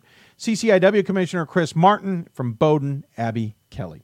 Uh, of course, sports information directors from all those schools uh, for helping us get them on the air. We really appreciate their time and resources as well. Thanks for tuning in, everybody. Hope you enjoyed tonight's show. We'll try and do it a little bit tighter next week. You've been listening to Hoops Hope, presented by D3Hoops.com from the WBCA NABC studios. For our partners at D3Hoops.com, WBCA, NABC, and Blue Frame Technology, thanks for tuning in, everybody. Remember, if you want to talk about Division Three basketball, you've got to watch Hoopsville. We'll see you back here on Thursday evening. Good night, everybody.